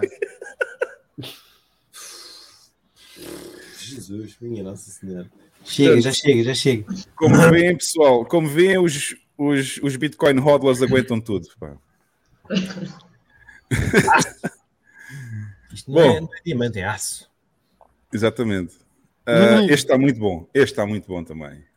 Airdrop, eu, o hack da minha carteira. Este Vai, vai correr mal. Isto vai correr mal, vai. É. Adiante, isto não é um vídeo, pá. Podem, podem passar. Não, não, isto é uma foto. Adiante, exatamente. Ahm, deixa eu ver aqui. Este também gosto. Olha o Ok. leitãozinho. E, e- este, este é, é, é, é, é Tuga, foi feito pelo Duarte Búzio. Ah, foi ele que me enviou, sim, sim. Ah, então temos que referir. O Duarte Buzzi, um grande abraço, obrigado pelo mimo. E gostamos sempre que o pessoal que participa no podcast envie os mimos para aqui. Mas este aqui, por acaso, relata bem a, a realidade da inflação. É. Está muito bom também. É uma, é uma infla leitão. Exato. E Este agora- aqui eu achei maravilhoso. Este eu agora achei falando maravilhoso. em- Falando em inflação, hoje vi um vídeo aí no canal, eu não sei se foi, acho que foi no Aceito, mas era, era alguém que pôs de. Até foi o Chico, acho eu. Que era um, um vídeo da TVI, os gajos a fazerem a comparação dos produtos, compra, um, um cesto de produtos, ou uma coisa qualquer assim, de alguns produtos comprados no supermercado no ano passado e este ano, a diferença não era de 7,8% ou 8% da inflação, era de 60 e tal por cento de diferença no preço. Exato. Agora já acreditas na minha conta da água, ó, mano. Da água ou da luz? Das duas. A Muito bom. água, a, a água, a minha aumentou, mas a luz não aumentou por aí além. Mas... Eh, confesso que a minha luz agora desceu há cerca de um mês para trás, mas a água tem sido uma coisa.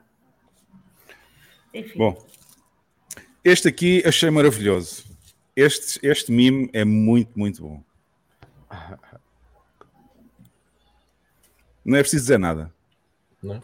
É? Não. Shitcoins, Auto-explicativo. as shitcoins vão, vão para zero, não há outra hipótese. As shitcoins, isso até se formos a, ver bem, parece quase um middle finger, não é? Um dedo do meio. Sa- Sabes o que é que isto me faz lembrar? Isto faz-me lembrar a moeda do careca dos cromos. Eu nunca vi a moeda do gajo, não faço ideia como é, mas Nunca viste a FIBA? Nunca viste a FIBA? Não, nunca vi o gráfico. gráfico. não É mais ou menos assim. O gráfico é parecido a este aqui ao lado direito. São todos assim. São todos assim, das shitcoins são todos assim. Muito Alguns bom. nem chegam a ser, nem, nem têm essa vela tão alta, alguns andam só cá por baixo, mas pronto. Exato. Chama-se. Ou seja, o que é que isto quer dizer? é? O que é que isto quer dizer? Isto quer dizer que a Bitcoin é uma moeda consistente e sustentável, ou seja, vai subindo, vai subindo, vai subindo, portanto é sempre E sustentável. orgânica, Existe uma se coisa calhar, assim, orgânica, exatamente. orgânica. E as shitcoins são pump and dumps, basicamente. São scams. Portanto, este aqui é muito bom. Eu adorei este. Aliás, eu vou dizer de onde é que roubei este. Uh, não tenho, agora por acaso não me consigo lembrar, porque já foi há uma semana que eu saquei este aqui. Não tenho a certeza se foi do, do Corey Clipston, da Bitcoin Swan, ou se foi do, do gajo da Blockstream, do, do Adam Beck. Foi de um dos dois, agora não me recordo, mas foi de um deles e eu achei fantástico este, este meme. Oh, filho, Ah. olha, deixa-me só dizer aqui ao Vitor Visão Libertária que com os contadores novos nem, nem, nem gatos podes fazer. O que não percebi nada, Carla. Só estou aqui a, a responder ao Vitor que relativo. Porque ele, eu, eu penso que ele fez este comentário quando eu Faz um gato por causa da eletricidade, por causa da conta da eletricidade. A eletricidade baixou. Ela baixou por outros motivos, porque o governo reduziu um imposto, patati, patatá, patatá. Uh, não, com o, conta, com o telemeter ou smart meter, que é o novo contador, tu nem Podes fazer um gato, de- mulher. Tu não sabes o que é um gato. Não sabes o que é um gato. Sei o que é um gato, com o telemeter não tens hipótese de fazer gato. Claro que porque és tens, fazes o obrigado- gato fora do telemeter, passas o fio por trás, ou seja, não passa no contador, mulher. É isso que é um gato. Hum, Certo, mas és obrigado a ter telemeter. Não, o Não problema interessa, é que mas, mas a eletricidade não passa por lá porque tu fazes o gato antes, antes do contador. Estás a Pois, perceber? eu esse, eu esse conhecimento já não tenho. Pois, ainda bem que, não, ainda bem que estás a dizer em live que não tens esse conhecimento, porque senão amanhã tinhas lá alguém a bater à porta. Mas não tenho mesmo, não, não, não tenho. Não Bom, achei este meme fantástico, pelos motivos normais e também pelos outros que vocês já sabem, esse é muito bom. algumas pessoas. Ah, é do talento, é das únicas coisas de jeito que o talento publicou em toda a sua vida. Que é isso, pá? E Será que ele mintou isto também? Não. Não sei se mintou ou não, mas olha, esta valia a pena, era- esta valia a pena. este aqui valia a pena. Ah, este é, portanto, isto é aquela. Isto é aquela cena do Google para, para fazer a validação, quando eles te pedem para, para identificar onde é que estão as passadeiras ou os semáforos ou não sei o quê. E aqui É diz assim: catch-up. Exato, é o captcha. Please click each image containing a doc.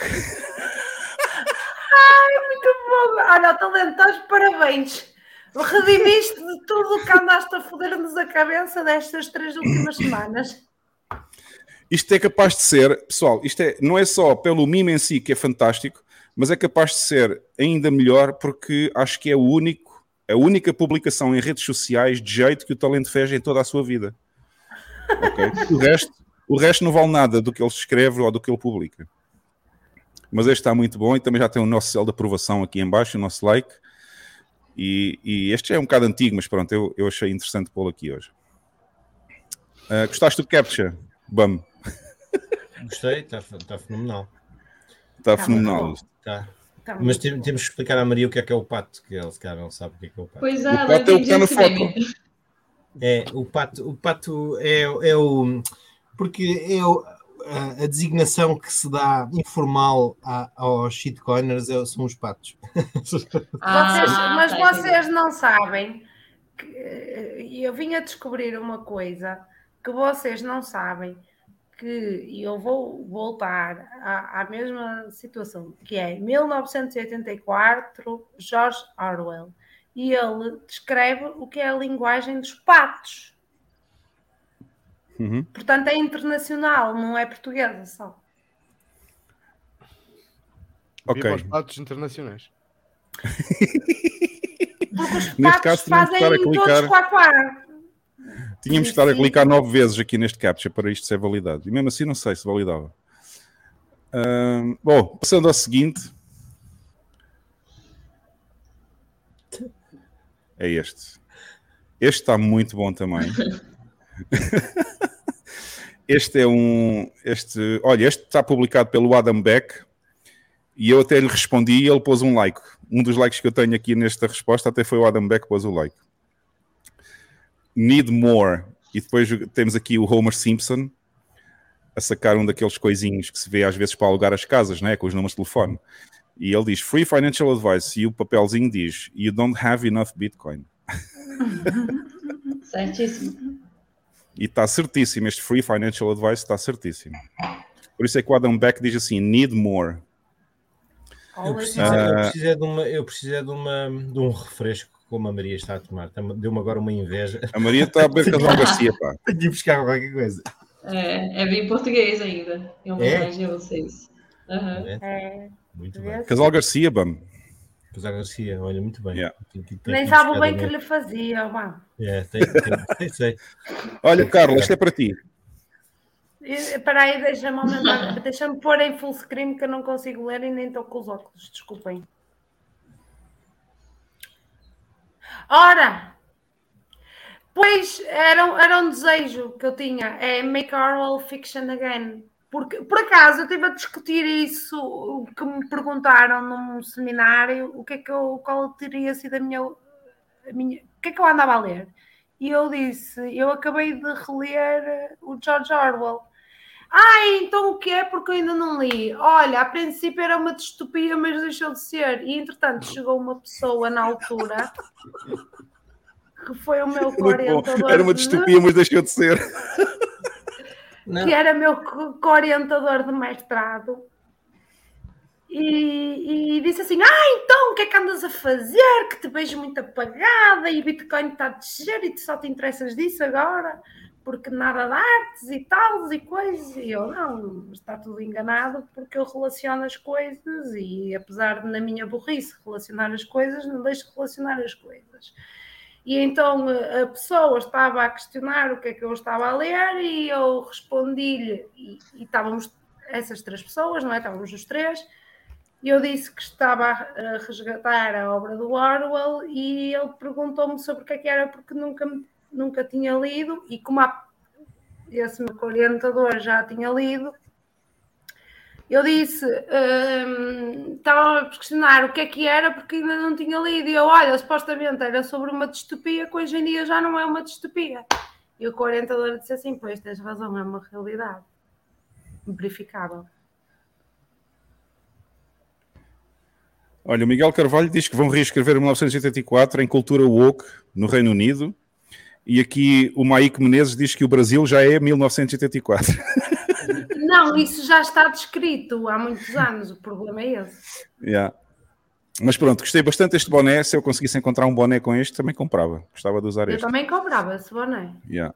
Era, ia para a minha coleção de bonés, que só tenho E um. essa, essa, essa fotografia, quem é que postou isso? Ou quem é que fez isso? Foi o, Foi o Huberto Leal. Ah, Huberto é Leal. O Huberto Leal, eu não sei se é ele que está aqui na fotografia ou não, mas o, olha que o chapéu do Huberto Leal está. Não deve está ser. Se tu olhares bem para a fotografia, Bam, vais reparar que não é o Huberto Leal. Eu não sei. Tem mamas. Pode Ele é ter peito, rego. pode ter A não peito, ser que o pode- Huberto Leal tenha mudado de, de, de- de género. Não sei, pá, pode ser. Lá estás tu, pá. Eu estava a olhar para os olhos da criatura, não estava a olhar para o peito. Quais Que olhos? olhos? Onde é estão os olhos? Não vamos a ver outra fotografia. Esta está muito boa. Olá, não estás a ver o do- rego, caralho. Não estás a ver o rego, Eu estava a olhar para os olhos, vocês é que são. são Estavas a pá. tentar ver os Não olhos que não se vêem. Nós é que somos, nós é que somos mauzinhos, não é, Bam? Vocês não Exatamente. têm condições nenhumas. Pronto, isto para dizer Bom. que, que esse chapéu está em, em perseguição ao teu, pá. Pois está, pois está, exatamente. Aliás, o meu já perdeu mais cor do que o chapéu que está na foto, portanto o meu ainda tem mais, tem mais uso. O meu, o Bom. meu não, o meu não perdeu a cor. Aqui o quem é Satoshi, também grande seguidor do nosso canal, farta-se de enviar mimos para nós, também mandou aqui um grande mimo esta semana. Ah, este está muito bom, muito bom. Quem quer ler? Quer que eu leia desta vez? Pode ser tu, Carla. Então, diz uma, uma figura eh, com um- um- uma suéte preta e cabelo preto para o Chad. Você apoia nova, essa nova lei? E o Chad diz, com toda a sua calma, ao contrário de mim, do que se trata? E a figura volta a dizer: Bem, ela dá ao Estado poder para. E o Chad só diz: Não, não dá. Mas nada, isso é que foi leitura com, com, com sentimento. É assim que eu leio os memes. Os memes. É, é, Assim, assim que ela diz dá poder ao Estado, ele diz logo não. Pronto, Não. acabou-se. Muito bom.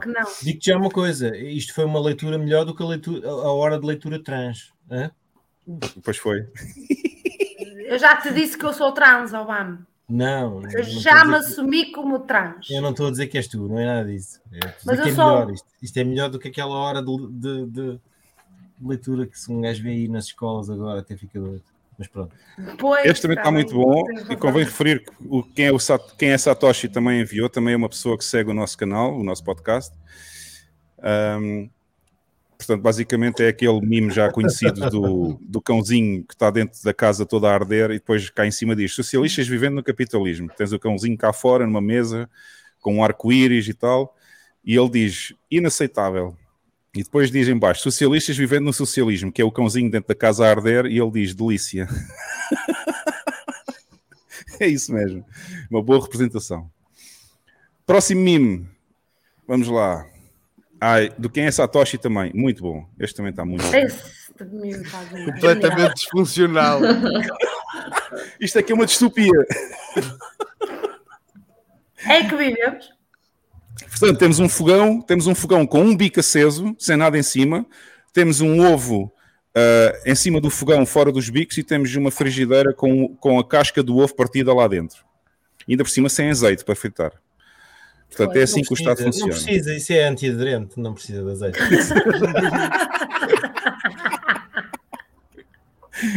Muito bom. Bom, temos mais dois, pessoal. Este é o penúltimo. Este também está bom, mas é preciso ler a mensagem. Portanto, temos uma, temos uma imagem que parece sacada do, do filme Blade Runner, em que temos um, um cenário assim bastante industrializado e uma, e uma projeção do símbolo do Google num dos edifícios. E diz: o ano é 2042. O meu carro elétrico não pega porque usei o pronome errado ontem. Não há ar-condicionado no meu apartamento de 50 metros quadrados porque atingi a minha cota mensal de gases. Amanhã recebo minha dieta ambientalmente sustentável e nutritiva feita de insetos. Vês, olha, se, se quem, se quem fez este meme não leu o George Orwell, mais parece que leu, Isto é do filme Blade Runner. que foi feito depois Exato. Exatamente. Já viste o E Metrópolis, depois? jogo? Ah, já tenho aqui, já saquei, agora vou ver. Este fim de semana, se calhar, vou ver. Ver E este aqui é uma provocaçãozinha: Ver o quê? O que é que tu tens para ver aí este fim de semana que eu não percebi? o Metrópolis, o filme Ah, Metrópolis, Sim, sim. mil- Do Fritz 1927. Sim, sim, isso é, isso é muito antigo, é dos anos 20. Yeah. Exatamente. Depois temos aqui uma provocaçãozinha de um brasileiro, atenção, eu assumo que ele é brasileiro, porque ele pôs aqui a bandeirinha do Brasil no nome, aqui em cima, e que diz assim: tem uma fotografia com, com um padre jesuíta, que eu acho que é jesuíta, com uma cruz na mão, no meio da selva, portanto assumo que seja ah, na Amazónia, e diz assim: se os portugueses tinham apenas ganância, vontade de escravizar os indígenas e explorar a terra e os seus recursos, porque caralhos o rei e a igreja mandaram a companhia de Jesus catequizar, alfabetizar e melhorar o modo de vida dos nativos, integrando-os na fé e na cultura universal. Olha, isso é uma boa questão. Isto foi só uma provocaçãozinha. Espero que os nossos amigos brasileiros que assistem ao podcast não fiquem ofendidos. Isto é uma brincadeira. E além disso, acho que foi um brasileiro que escreveu, portanto. Ahm, e deve ser mesmo, cuidado. está aqui. E que não fosse, se tivesse razão, não havia problema nenhum. Ó brasileiro que escreveste, tem cuidado com a teoria da interseccionalidade e valida já isso tudo que tu escreveste aí. Ah, Bom, e foram os mimos, pessoal. Estamos, temos mesmo que avançar, porque senão hoje acabamos. A Maria fica aqui até amanhã e depois não convém. Uh, senão ainda se acaba a internet também, ainda ficamos sem. É isso. Perigo. Vamos então, vamos então passar aqui ao momento que todos esperavam. Hoje temos aqui um extra. Hoje temos um extra, né? mas vamos passar então aos idiotas da semana.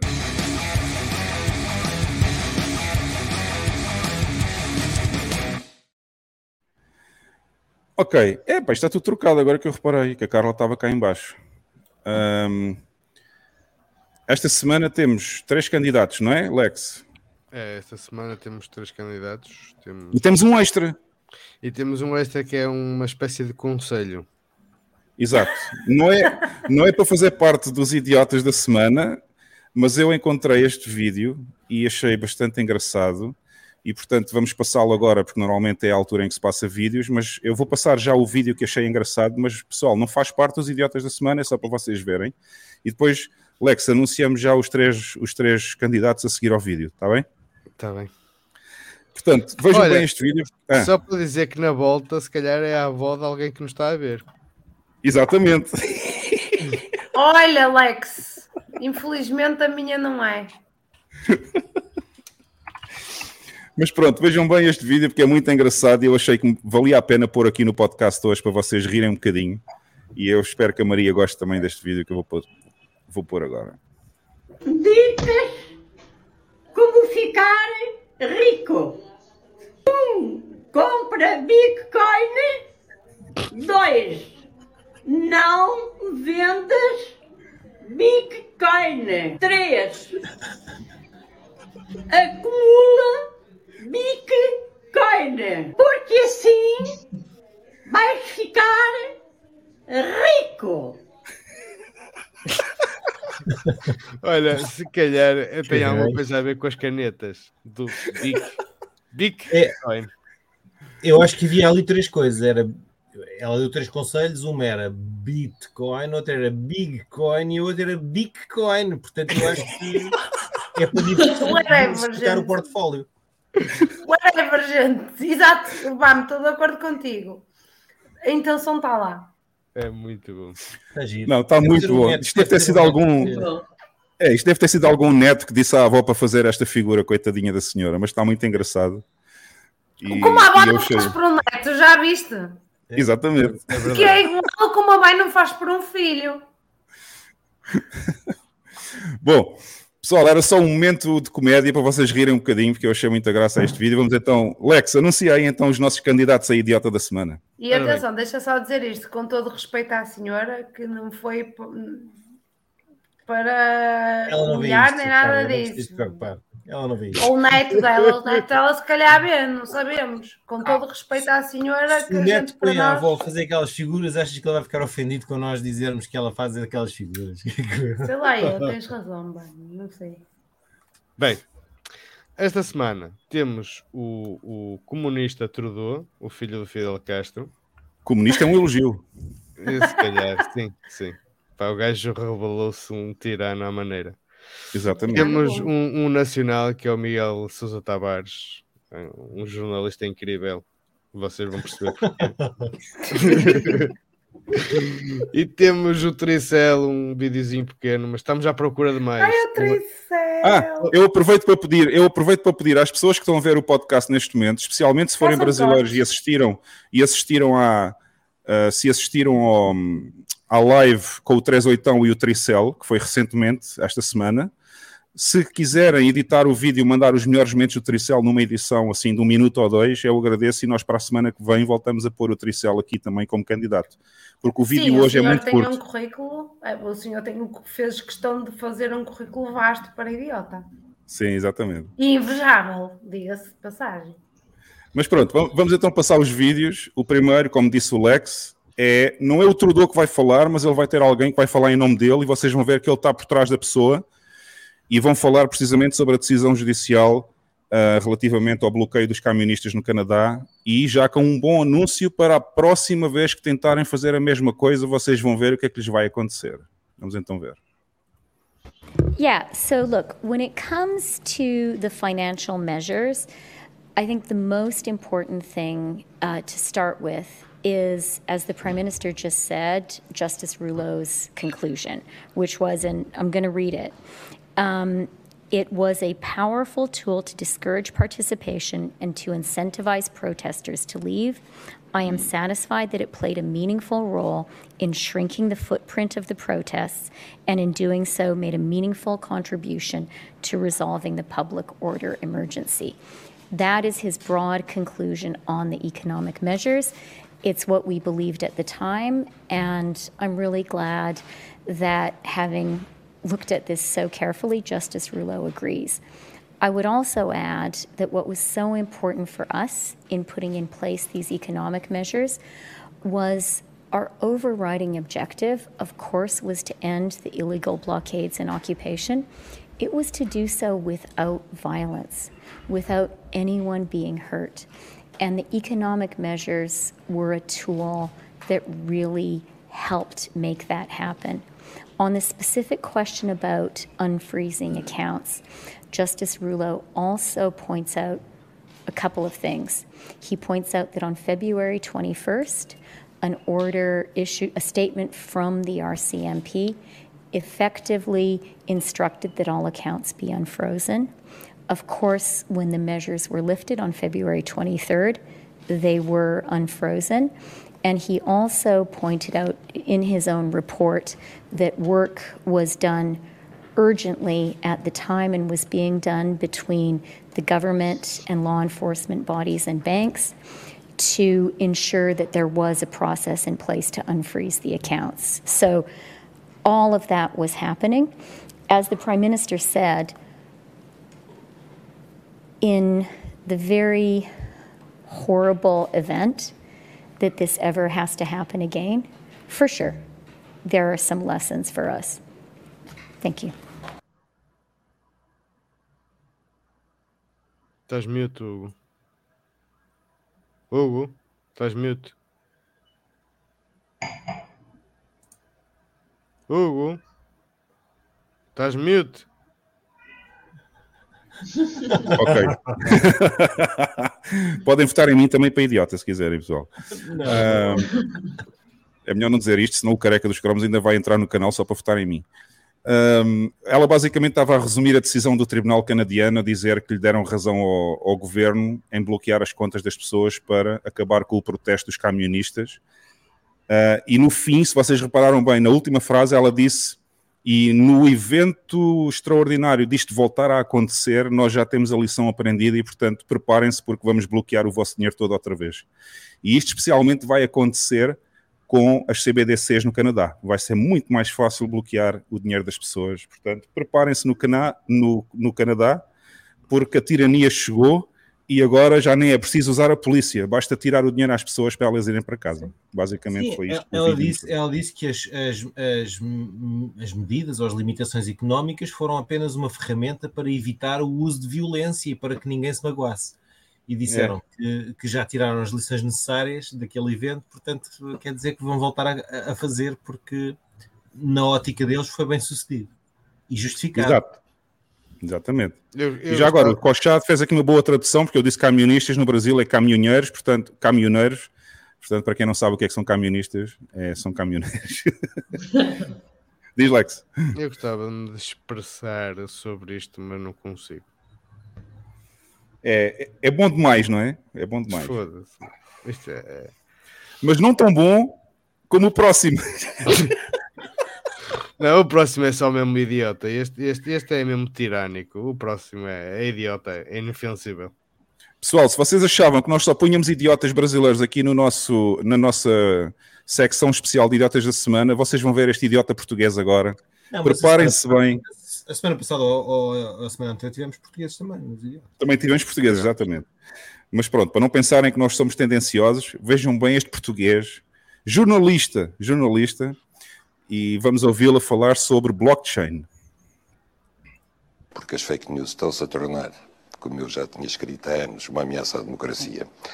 Eles estão pressionadíssimos e estão a desenvolver uma, uma, uma tecnologia que é o blockchain. E o blockchain vai talvez já no ano que vem, conseguir bloquear as fake news. O que é que isso faz exatamente? Para nós explicarmos. O blockchain vai, vai até à raiz das fake news e vai anulá-las em cadeia. Block, de bloquear, chain, cadeia. Nasce sempre em algum sítio, não é? Exatamente. Portanto, vai, vai tentar contrariar o aparecimento das fake news. Opa, dois experts portugueses numa conversa. Caraca. Opa, isto é tão bom, isto é tão bom. Não sei, passa outra vez ou não? Epá, não, não, não, não. Epá, isto, eu da primeira vez vi isto, também vi três ou quatro vezes e rio-me, rio-me, rio-me, rio um louco. É muito bom. É muito bom, é tão ridículo. Mas o gajo a dizer bloco, com ar de seriedade, bloco. como quem está a dizer que é mesmo isto. Tenho a certeza. Oh, gente, eu só vos digo assim, do ponto de vista etimológico da palavra, a mãe dele, que é a esplendorosa, ou foi a esplendorosa Sofia de Melo Breiner, grande Anderson, grande poetisa portuguesa, está às voltas no túmulo. Pariu uma Exatamente. merda daquelas. Foda-se! Isto só Epá. demonstra que tu não, não controlas os filhos que tens. Espera aí, espera aí, Carla. Vamos dizer... Pessoal, se vocês quiserem que eu passe o vídeo outra vez, ponham um no chat. Se não quiserem, ponham zero. Porque eu acho que este vídeo merece uma segunda oportunidade. para ser- Ah, eu acho que merece também. Eu só lamento pela mãe dele. Maria, eh, conheces a poetisa Sofia de Melo ehm, Breiner? Anderson. Não, conheço. Foi uma, grande, foi, foi uma grande poetisa portuguesa. E este é o filho dela. Ah, Olha, nossa. Maria, É, defender a liberdade de expressão é isso, né? A gente às vezes tem que se deparar com umas pessoas falando merda por aí. E tudo bem, É. né? Pelo menos vira meme. Olha, eles estão a pedir para eu pôr o vídeo outra vez. eles ok? Portanto, é preparem-se, um- preparem-se, pessoal, porque a blockchain vai à raiz do problema e vai bloquear as news, Bloquear. blockchain, ok? Perceberam? Que é a cadeia é de notícias. não é bloco de bloco. TikTok, next block. É de bloco de bloquear. Exato. Bom, vamos então ver. porque as fake news estão-se a tornar, como eu já tinha escrito há anos, uma ameaça à democracia. Eles estão pressionadíssimos e estão a desenvolver uma, uma, uma tecnologia que é o blockchain. E o blockchain vai, talvez já no ano que vem, conseguir bloquear as fake O que é que news. isso faz exatamente? Para nós explicarmos. O blockchain vai, vai até à raiz das fake news e vai anulá-las em cadeia. Block, de bloquear, chain, cadeia. Nasce sempre em algum sítio, não é? Exatamente. Portanto, vai, vai tentar contrariar o aparecimento das fake news. Apesar de tudo, Isto, isto era uma tecnologia americana que estavam a desenvolver. apesar a- a- gente, apesar de tudo daquilo que ele diz, ainda vou ao encontro ou de encontro com aquilo que ele diz, onde é que está o mal em bloquear fake news? Parece, problema outro, é que parece outro a dizer Space Aliens. Yeah. É isso, mas a blockchain não é nada disso, mas ok, ok, ok. ok. Pronto, mas já passou, já passou. Calma, pessoal, já passou. Adiante. Já viram o vídeo duas vezes. A culpa é tua, ainda vens para aqui tipo agulhinha, meteu o duas vezes, quer dizer. Não, não, quem mandou pôr duas vezes foi o chat. Eles é que disseram, passa duas Eu vezes. sei. Foi Opa, e o público brasileiro gostou bastante. Olha, já agora Exatamente. vou dar mais uma informação ao público brasileiro. Vocês, obviamente, o público brasileiro, toda a gente sabe quem é, conhecem a atriz Maite Proença, não? Sim, eu conheço, sou portuguesa, mas Para quem conheço. não sabe, para quem não sabe, a Maite Proença namorou com este jornalista português durante alguns anos. Ah, que eu não sabia desse babado. Sim, senhor, sim, senhor. Eles os dois tiveram um relacionamento, a Maite Proença com este jornalista idiota. Isso é que ela é idiota, não é? Mas pronto, isto era só uma informação. Isto era uma sidechain, era uma informação Era uma, lateral. Era uma era uma curiosidade, era uma curiosidade. Bom, vamos então passar o último vídeo do terceiro idiota da semana, o terceiro candidato a idiota. Este tem só 7 segundos, tomem atenção ao que ele vai dizer, porque é um excerto da live desta semana entre o Tricel e o 38, e ele vai dizer uma das maiores barbaridades que pode existir, e o 38 vai lhe responder. Mas só tem 7 segundos, pessoal. Bora lá. Satoshi. E se o Satoshi vendeu o código pro governo, né? É, o código é aberto, ele não precisa vender para o governo, o governo É. pode ir lá e baixar.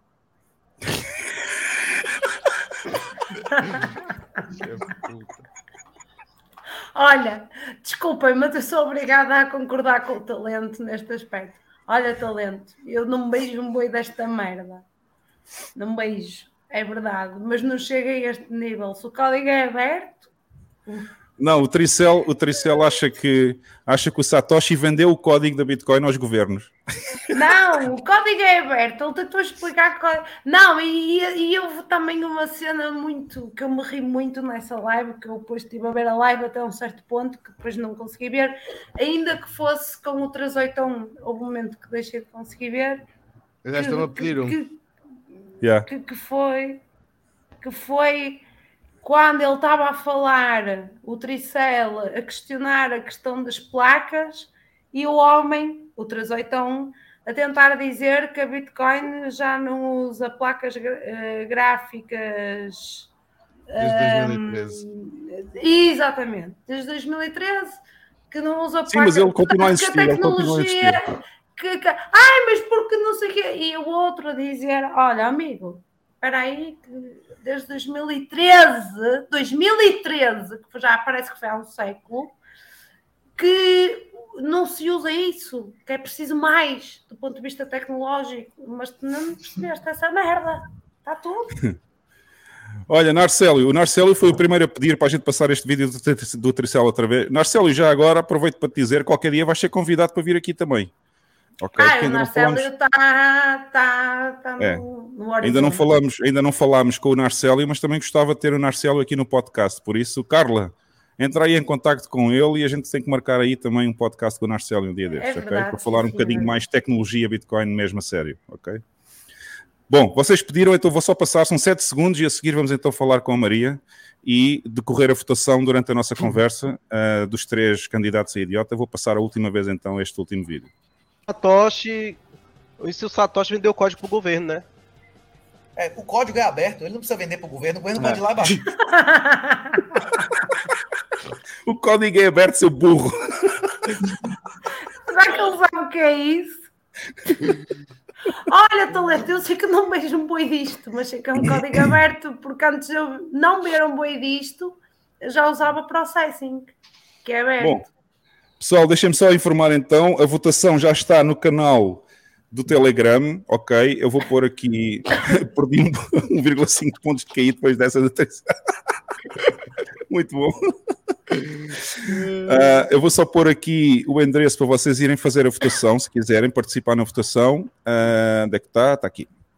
Portanto, se quiserem, também tem o link nas notas do vídeo para quem está a ver no computador. Uh, podem clicar diretamente nas notas do vídeo, está aqui. Se pesquisarem no celular barra telemóvel, tem aqui F-Money PT, é o, nome do, é o nome do nosso grupo no Telegram. Podem se juntar ao grupo e fazer a votação. Uh, não se esqueçam, têm que responder à pergunta do bot. Assim que entram, têm que clicar lá num botãozinho, senão o bot não vos deixa uh, falar nada, nem escrever nada. E podem participar na votação entre os três candidatos a idiota de hoje. Ok? Pronto, está informado.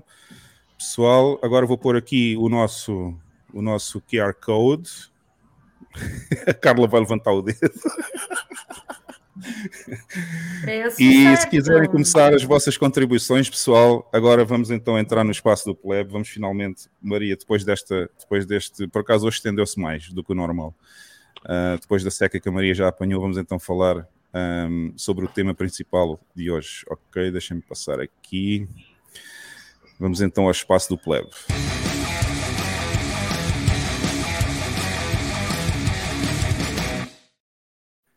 Ah, que bom, isto é, é sempre a melhor parte do nosso podcast, é quando nós falamos da experiência dos convidados. Uh, antes disso, pessoal, no canto superior direito, já sabem, tem aqui o nosso QR Code. Se quiserem dar uma contribuição e ajudar o nosso podcast, podem ajudar com satoshis. Não nos enviem super chats, porque o YouTube rouba 40% do valor do super chat, portanto, para nós recebermos 100% das vossas contribuições, o melhor é mesmo... Parecem galeristas, já viste? Parecem é. galeristas, aprenderam bem com os galeristas, não me admira nada os NFTs, ou NTFs, como eu já ouvi. Exatamente. Portanto, não deem super chats, não deem dinheiro ao YouTube. O YouTube não, já tem dinheiro a mais, não precisa do dinheiro que vocês têm. E se quiserem contribuir, podem usar a rede Lightning está aqui em cima.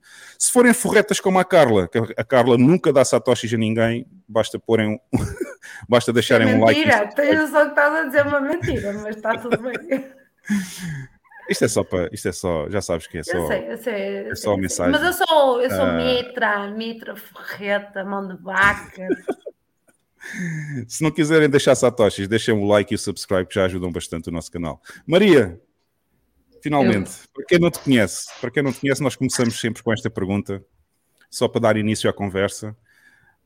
Um, Conta-nos um bocadinho da tua história no mundo da Bitcoin, quando é que tu pela primeira vez ouviste falar de Bitcoin, como é que tem sido, assim, resumidamente, em pouco tempo, como é que foi o teu percurso desde que ouviste falar a primeira vez até hoje, e depois conta-nos um bocadinho do que é que tu fazes também. Tá, é, então, primeira vez que eu ouvi falar de Bitcoin e comprei Bitcoin foi em 2017, mas era com aquela ideia de fazer dinheiro rápido, né? Entrei pelo, pelo investimento e aí era aquela coisa, era mil reais, virava dois mil, sacava mil, ficava tirando lucro, né? Não tinha a menor ideia do que se tratava o Bitcoin. Daí, em 2021, que eu comecei a estudar de fato, porque o meu marido, lá pela, por 2020, ele começou a ficar muito fissurado por Bitcoin, e era, né, pandemia e tal, então a gente ficava trancafiado os dois, ele não, não no Twitter ainda, não tinha com quem conversar sobre isso, então eu era a pessoa que ficava ouvindo e absorvendo tudo aquilo, só que não era uma, uma conversa, né, era um monólogo, e eu só escutava porque eu não tinha como agregar na conversa, não entendia nada. E aí, em 2021, é, eu conheci, por acaso, meus vizinhos eram bitcoiners, e aí começou essa rede a se formar assim. Aí eu falei, tá, quer saber? Vou dar uma estudada sobre isso. E aí eu peguei um livro para ler, acho que foi. Não sei se foi. Acho que foi o padrão Bitcoin ou o Red Pill. Acho que foi o Red Pill, primeiro que eu li. E aí li, e aí comecei a entrar na toca do coelho, fui pro Twitter. Aí, bem lá para 2021, eu estava me formando, logo em odonto, né? Eu sou dentista de formação. E aí já entrei para residência em odontologia, comecei a fazer. E aí, ao meio, no meio do caminho, resolvi que eu não queria mais ser dentista. E daí comecei a trabalhar, comecei a produzir conteúdo sobre Bitcoin no meu Instagram. E aí comecei a trabalhar em algumas empresas de Bitcoin, né? Hoje eu trabalho na Criptomaníacos e na Arthur Mine. E também, né, daí fui para El Salvador como parte da minha residência, quis unir o útil ao agradável, daí já fui lá fazer um estágio optativo com o Bitcoin Smiles, né, que é um projeto que arrecada Bitcoin para promover é, atendimento odontológico gratuito para a população de lá. E aí, é isso. Daí estou terminando a residência e o foco é focar em 100% Bitcoin. Já, já, já vamos, já vamos. Então, a parte Elzonte já vamos mais daqui a pouco. Então, a primeira vez que tu levaste uma vacina Bitcoin foi logo o 38, o livro do 38. Não, mas então, eu li já sabendo o que me esperava, entendeu? Então eu li ah, já, já conhecias a figura, né? Já conhecia já a figura. conhecia. okay. Então eu, eu, li, assim, absorvendo o que eu achava importante, mas não concordo com tudo que ele fala, algumas coisas, e tudo bem, né? A gente lê e pega o que é de bom e não descarta só porque tem algumas opiniões contrárias. Então foi, foi bom o livro, assim, bem, foi bem para Red Pilar mesmo. E depois, portanto, és dentista de formação, trabalhas, referiste que trabalhas na Arthur Mining, né? Isso, uhum, também. Na Arthur Mining com o Leta. O Leta também trabalha na Arthur Mining, toda a gente conhece o Leta aqui. Trabalhas Sim. com os criptomaníacos. Pois é. essa parte. Essa, essa parte aí eu vou querer saber mais sobre essa parte aí, porque esse, esse podcast eu conheço, também tem assim muita shitcoin lá. Então, é, eu, eu produzo vídeos para eles sobre assuntos que para mim são importantes, né?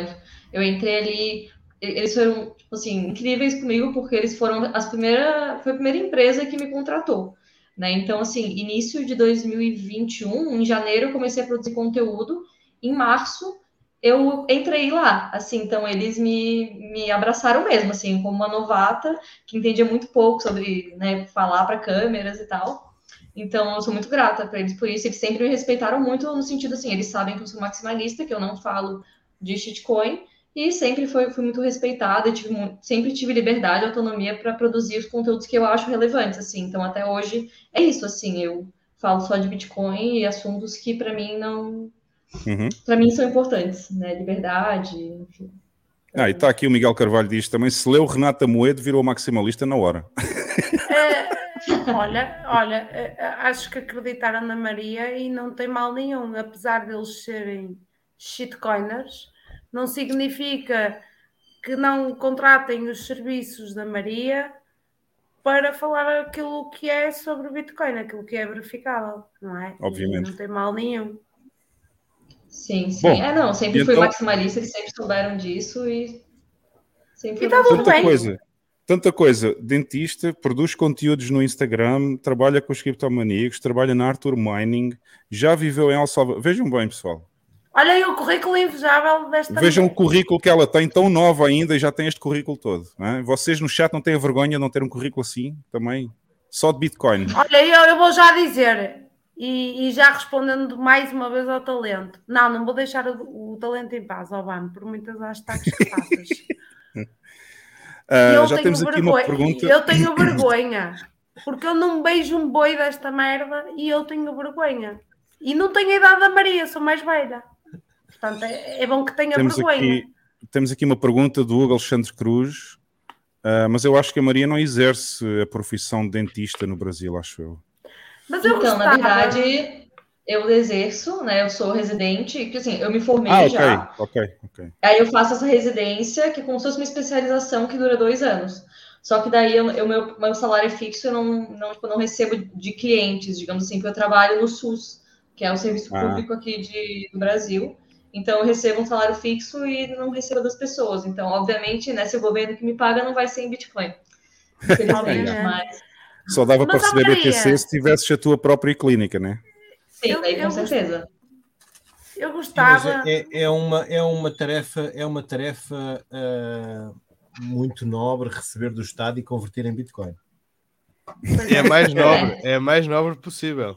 E é, É, mas a ideia é sair, é sair disso, né? Porque, pra- pelo menos para mim, assim, eu, eu virei libertária trabalhando no SUS, né? Foi. Antes eu defendi o SUS, aí eu entrei ali, aí eu fiquei, hum, é, não é. Não é muito legal.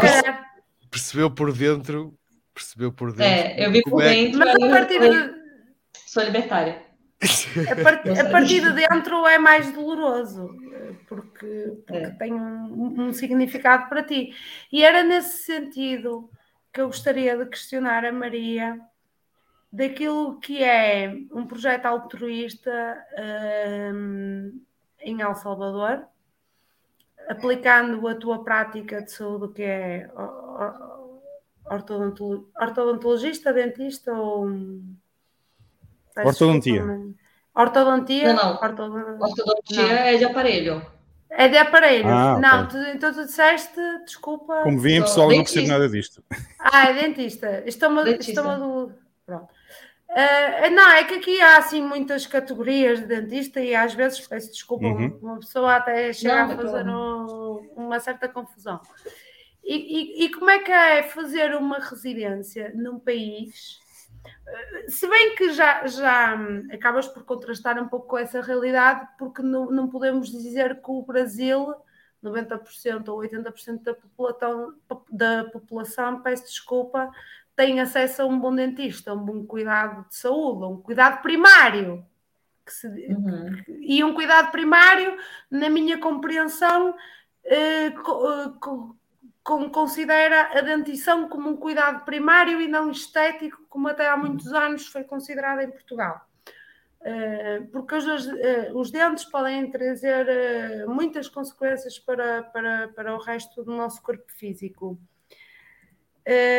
Como, como é que é essa transição? Quer dizer, estás, de repente também estás num país que se calhar ainda precisa mais que o Brasil, embora com menos habitantes, e a trabalhar num projeto super altruísta que é dar consultas a quem não tem possibilidade de atender ou, ou, ou, ou de ser affordable a essas consultas, não é? De ter dinheiro para essas consultas, porque custam muito dinheiro, pelo menos em Portugal ainda é uma realidade que são consultas que custam muito dinheiro e apesar dos cheques de dentista na infância, ainda há muitos adultos que porque num tempo que se calhar deviam ter cheques de dentista, não tiveram esse acesso e ainda têm que pagar e não têm condições para o fazer, independentemente das prioridades que esses adultos tenham de acordo com a Vai sair uma pergunta. Carla. Sim.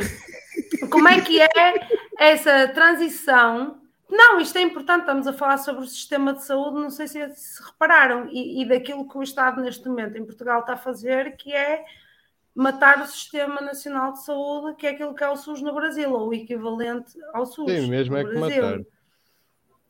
Se não funciona, é bem tem que morrer, assim, Carla. é. Se não funciona, Oh, tem que oh, morrer.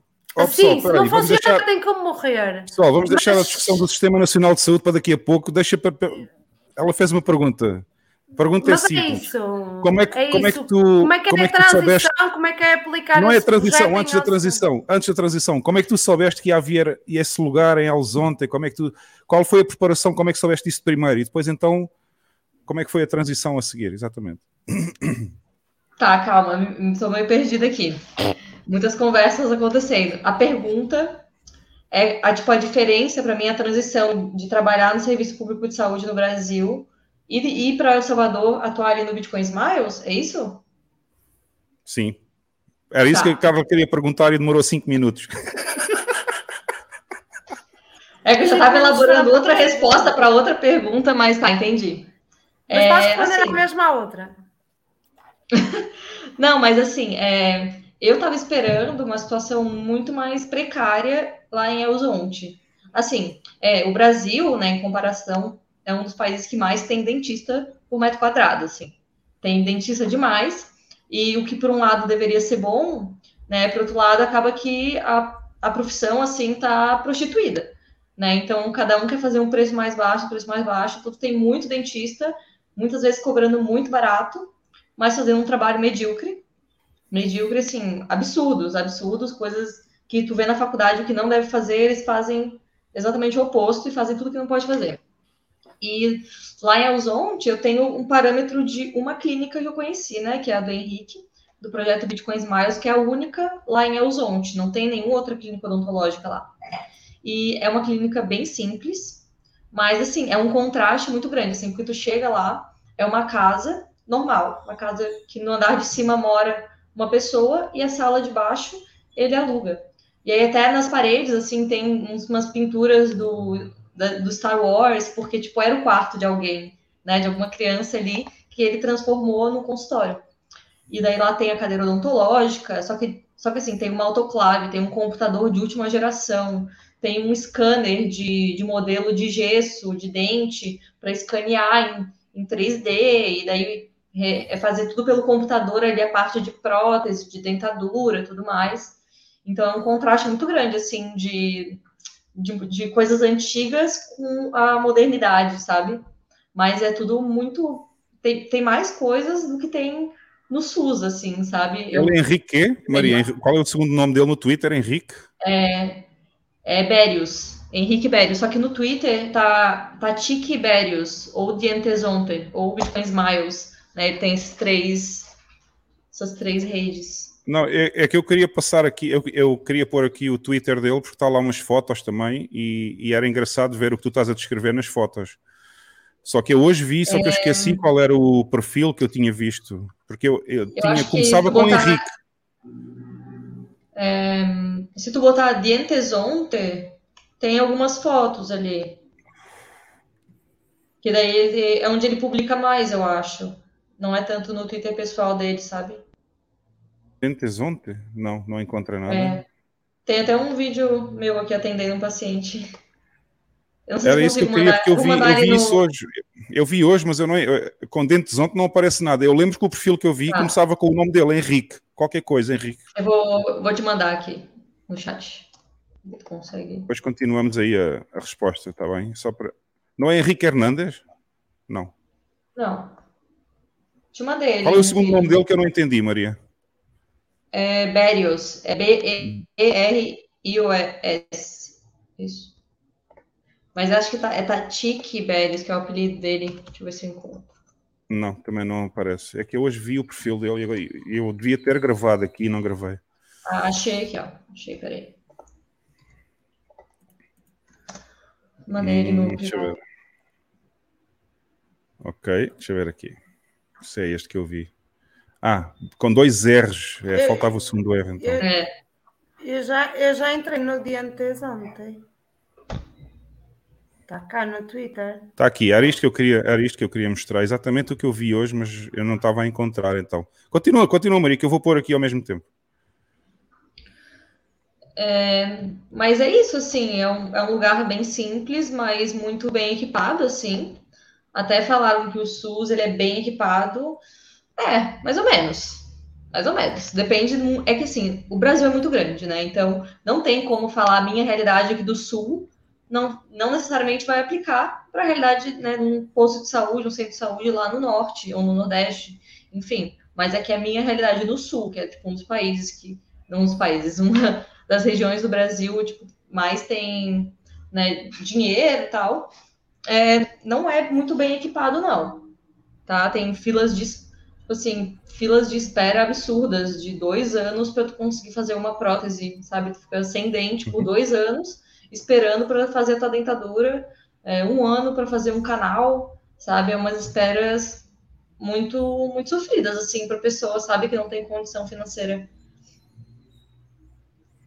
Olha aí o vídeo. Eu ali. Tirando o dente de uma moça. Pessoal, atenção que a Maria consegue tirar dente, tá?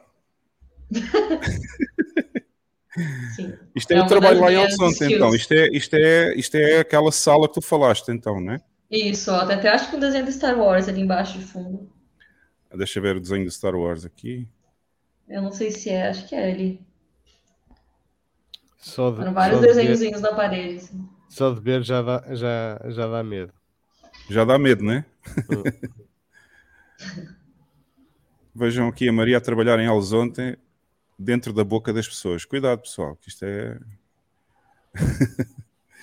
e está aqui Dientes Zonte. Para quem não sabe, é, é o sítio onde ela trabalhou lá em Alzonte. Mas como é que tu chegaste? Como é que descobriste que ia haver esta vaga lá para, para trabalhar como ajuda às pessoas? e Isso. Então, na verdade, a minha residência, né, ela tem duração de dois anos, e aí em um mês, né, desses dois anos, eu posso fazer um estágio optativo, que a gente chama. E aí, esse estágio eu posso escolher para onde eu quero ir, desde que eu vá atrás, né, entre em contato, faça esse, esse link, né, do Brasil com o país que eu quero ir, ou até para, pode ser tipo para um hospital aqui na minha cidade mesmo, podia ser para qualquer lugar do mundo, literalmente. Tipo, um amigo meu foi lá para o Everest, digamos. E, e aí eu, eu sabia do projeto, né, o Bitcoin Smiles, e aí eu falei, cara, vou unir o útil ao agradável e fazer meu estágio lá, em que eu vou estar conhecendo El Salvador, a Bitcoin Beach, vou estar trabalhando com odonto e com Bitcoin, né, que é uma intersecção que para mim era muito improvável, né, a não ser que eu atendesse, aceitasse em Bitcoin no máximo. E aí eu entrei em contato com ele, entrei, e aí ele... E o Henrique, e o Henrique é este aqui, né? Isso, aham. É, é o que está do lado direito na foto, né? Isso, aham. Uma pessoa incrível, assim, Henrique. E ele é salvadorenho. Sim, salvadorenho, nasci- nascido e criado, assim. Ele não Uhum. nasceu em Alzonte, mas ele vive lá, acho que já faz mais de 15 anos. Boa. E aí foi isso, entrei em contato com ele, a gente marcou uma reunião online, falei que dias que eu ia, e aí ele e fechou, assim, assinou o, o contrato, né, que tem, tipo, uma declaração lá de para formalizar que eu vou para lá, e pronto. Comprei as passagens e fui. E coincidentemente foi bem na semana da Adopting Bitcoin, daí eu acabei indo na, na Adopting também. E foi isso, daí já fiquei um mês lá, fiquei 30 dias trabalhando E com ele. e eu aproveito para dizer que eu já conhecia a Maria dos conteúdos que ela produz antes de conhecê-la pessoalmente em Alzonte. E foi por isso que quando eu soube que ela estava em Alzonte, porque eu vi um conteúdo que ela publicou, já não sei se foi no Instagram ou se foi no Twitter, eu vi que ela estava em Alzonte e eu mandei mensagem disse assim, oh Maria, vamos fazer qualquer coisa aí, jantar com o teu marido e com a minha namorada também, vamos conhecer pessoalmente. E foi daí que surgiu este convite também para o podcast, que eu fiz a Sim. promessa lá no jantar no fim de semana que eu ia convidá-la para vir ao podcast.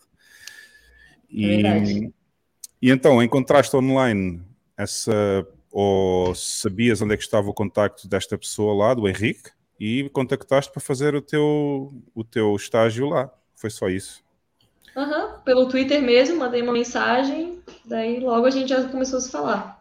E a tua decisão de escolher El Salvador, se calhar, teve a ver um bocadinho também com o Bitcoin, não é? Se era o país Bitcoin ou não. Sim, sim. É, eu já queria fazer tudo, assim.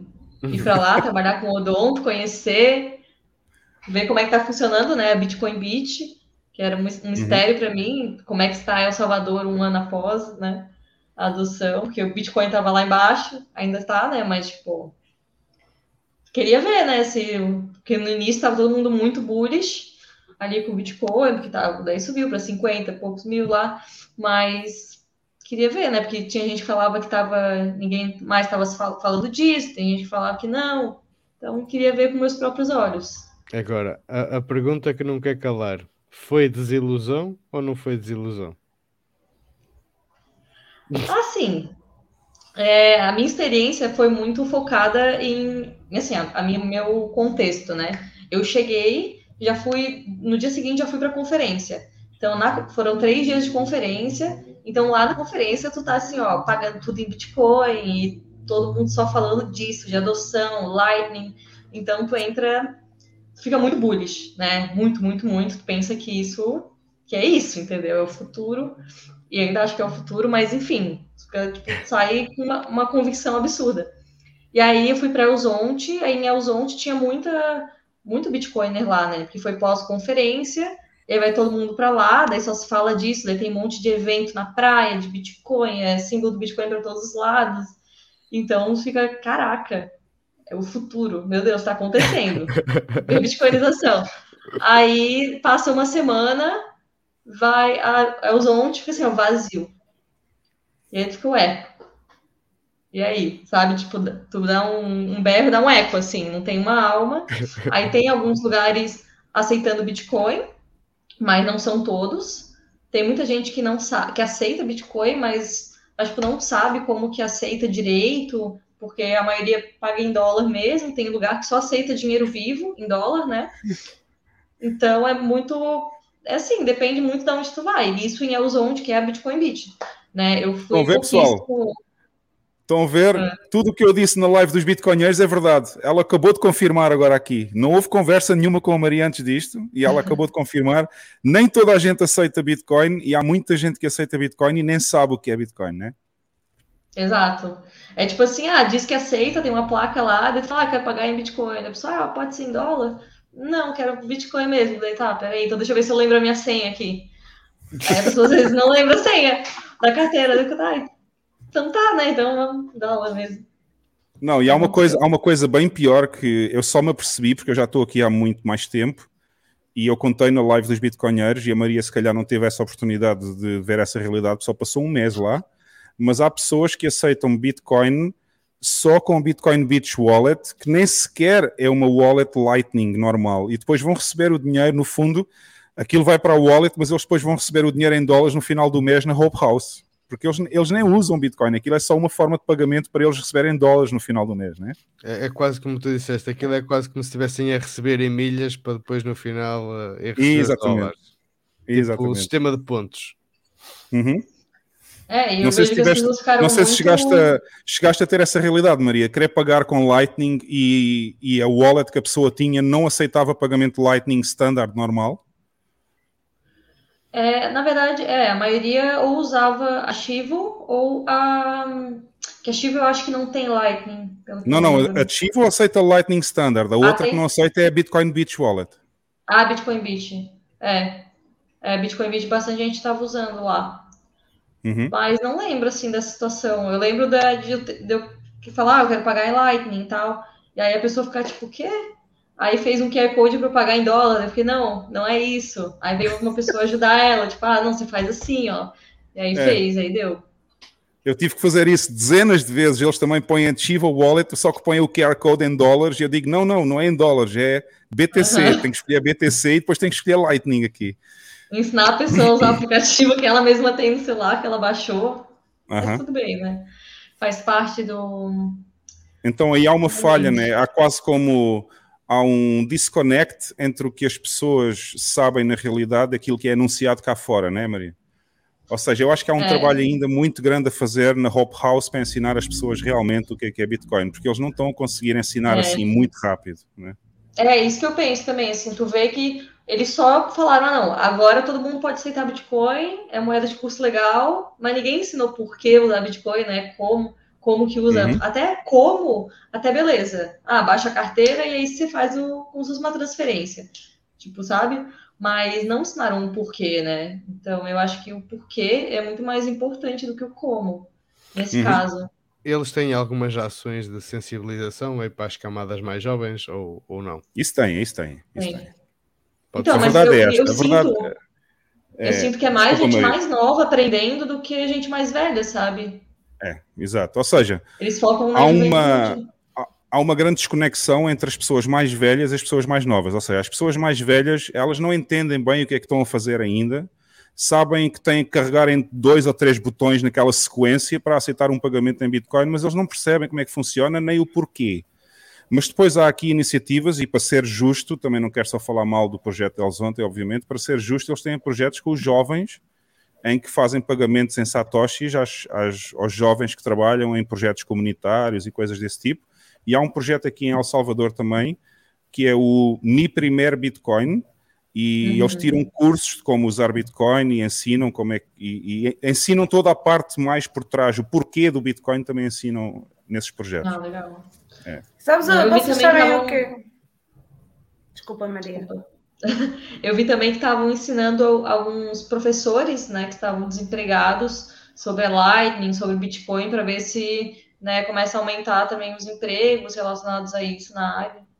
Achei interessante, né, capacitar pessoas adultas, né, também para elas ensinarem outras pessoas. Diz, Carla. Ah, eu, eu- eu desconfio, mas isto é só uma desconfiança, porque nem tampouco nunca estive em El Salvador. Ahm, mas pelo que eu ouço, pelo que eu vejo, pelos vossos testemunhos, é eles têm a, a perfeita clareza que isto é um- uma questão geracional e que não se resolve com menos de uma geração, ou que Uhum. não há o salto do gato, o pulo do gato, pelo menos com uma geração. E, e, é, e é a partir daí, talvez, que, que, que, que se inicia o processo de hi- hiperbitcoinização. Não é que eles eh, digam, isto é a minha uma, uma desconfiança, não é uma certeza, porque eu nunca estive em El Salvador, volto a referir. Hum, não é que eles digam assim, não, vocês, os velhos, isto para as pessoas perceberem o que eu estou a dizer e para ser mais direta, uh, não, nos vamos, não nos vamos ensinar, porque eles sabem que é preciso ensinar muita coisa. Então estão a canalizar e a apostar e, e a canalizar todas as energias para aquilo que é a educação em tenra idade. E esse aspecto parece-me a mim, pelo que eu tenho seguido, que está a ser construído. Portanto, eles estão a. Não sei se estou a dizer a verdade ou não, ou, ou se estou correta na minha visão, e, e aí eh, tanto a Sim, Maria estás, como estás. o Hugo podem elucidar-me, porque têm outra experiência que não a minha, que é, parece-me que eles estão a, a tentar criar aquilo que podemos chamar uma estrutura que, que não pode depois, no futuro, ruir facilmente. Porque Ou têm seja, a consciência de que não podem ir um mais bocadinho- além. Eu quero ser um bocadinho justo também, porque às vezes dá a sensação, quando eu fui nos Bitcoinheiros na quarta-feira passada, dá a sensação que eu só falei mal das coisas. E- Na realidade, o que eu Não, quis mas- falar, o que eu quis falar foi há uma grande diferença entre aquilo que é anunciado e aquilo que existe, ok? Porque as pessoas estão habituadas a ver o, o presidente Bukele no Twitter e todos os anúncios que ele faz, só que isso está muito acima ainda da, da realidade que existe neste momento no país. E porquê? Porque uma mudança destas não se faz de um dia para o outro, não é? Maria acho que vai concordar comigo Claro, uma aqui. construção. É, é uma construção social que vai demorar pelo menos uma década para que as pessoas se habituem a usar Bitcoin e que conheçam Bitcoin e saibam o porquê e como fazer. Agora, o que eu acho é que aquilo que nós vemos no Twitter das pessoas que, como por exemplo o Max Kaiser, que está a receber, obviamente, um salário para estar em El Salvador a, a fazer marketing. Toda a gente sabe que isso é verdade. E o próprio presidente, eu acredito que ele fala muito das coisas num nível que ainda não é possível fazer porque as pessoas não chegaram lá ainda, ok? Uhum. E esse é o problema, ou seja, nós temos que dar tempo para que as coisas aconteçam, não é, Maria? É, eu concordo também. É, eu acho que, assim, né? Pô, Salvador pelo menos está fazendo alguma coisa, né?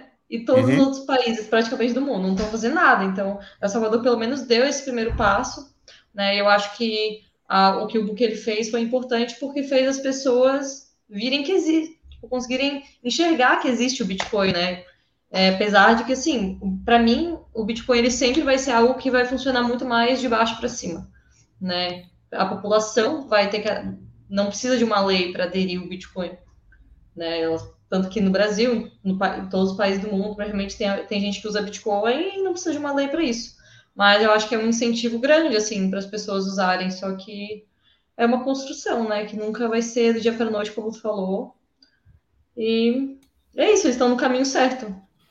né? Eu- Ou eu- seja, as intenções são boas.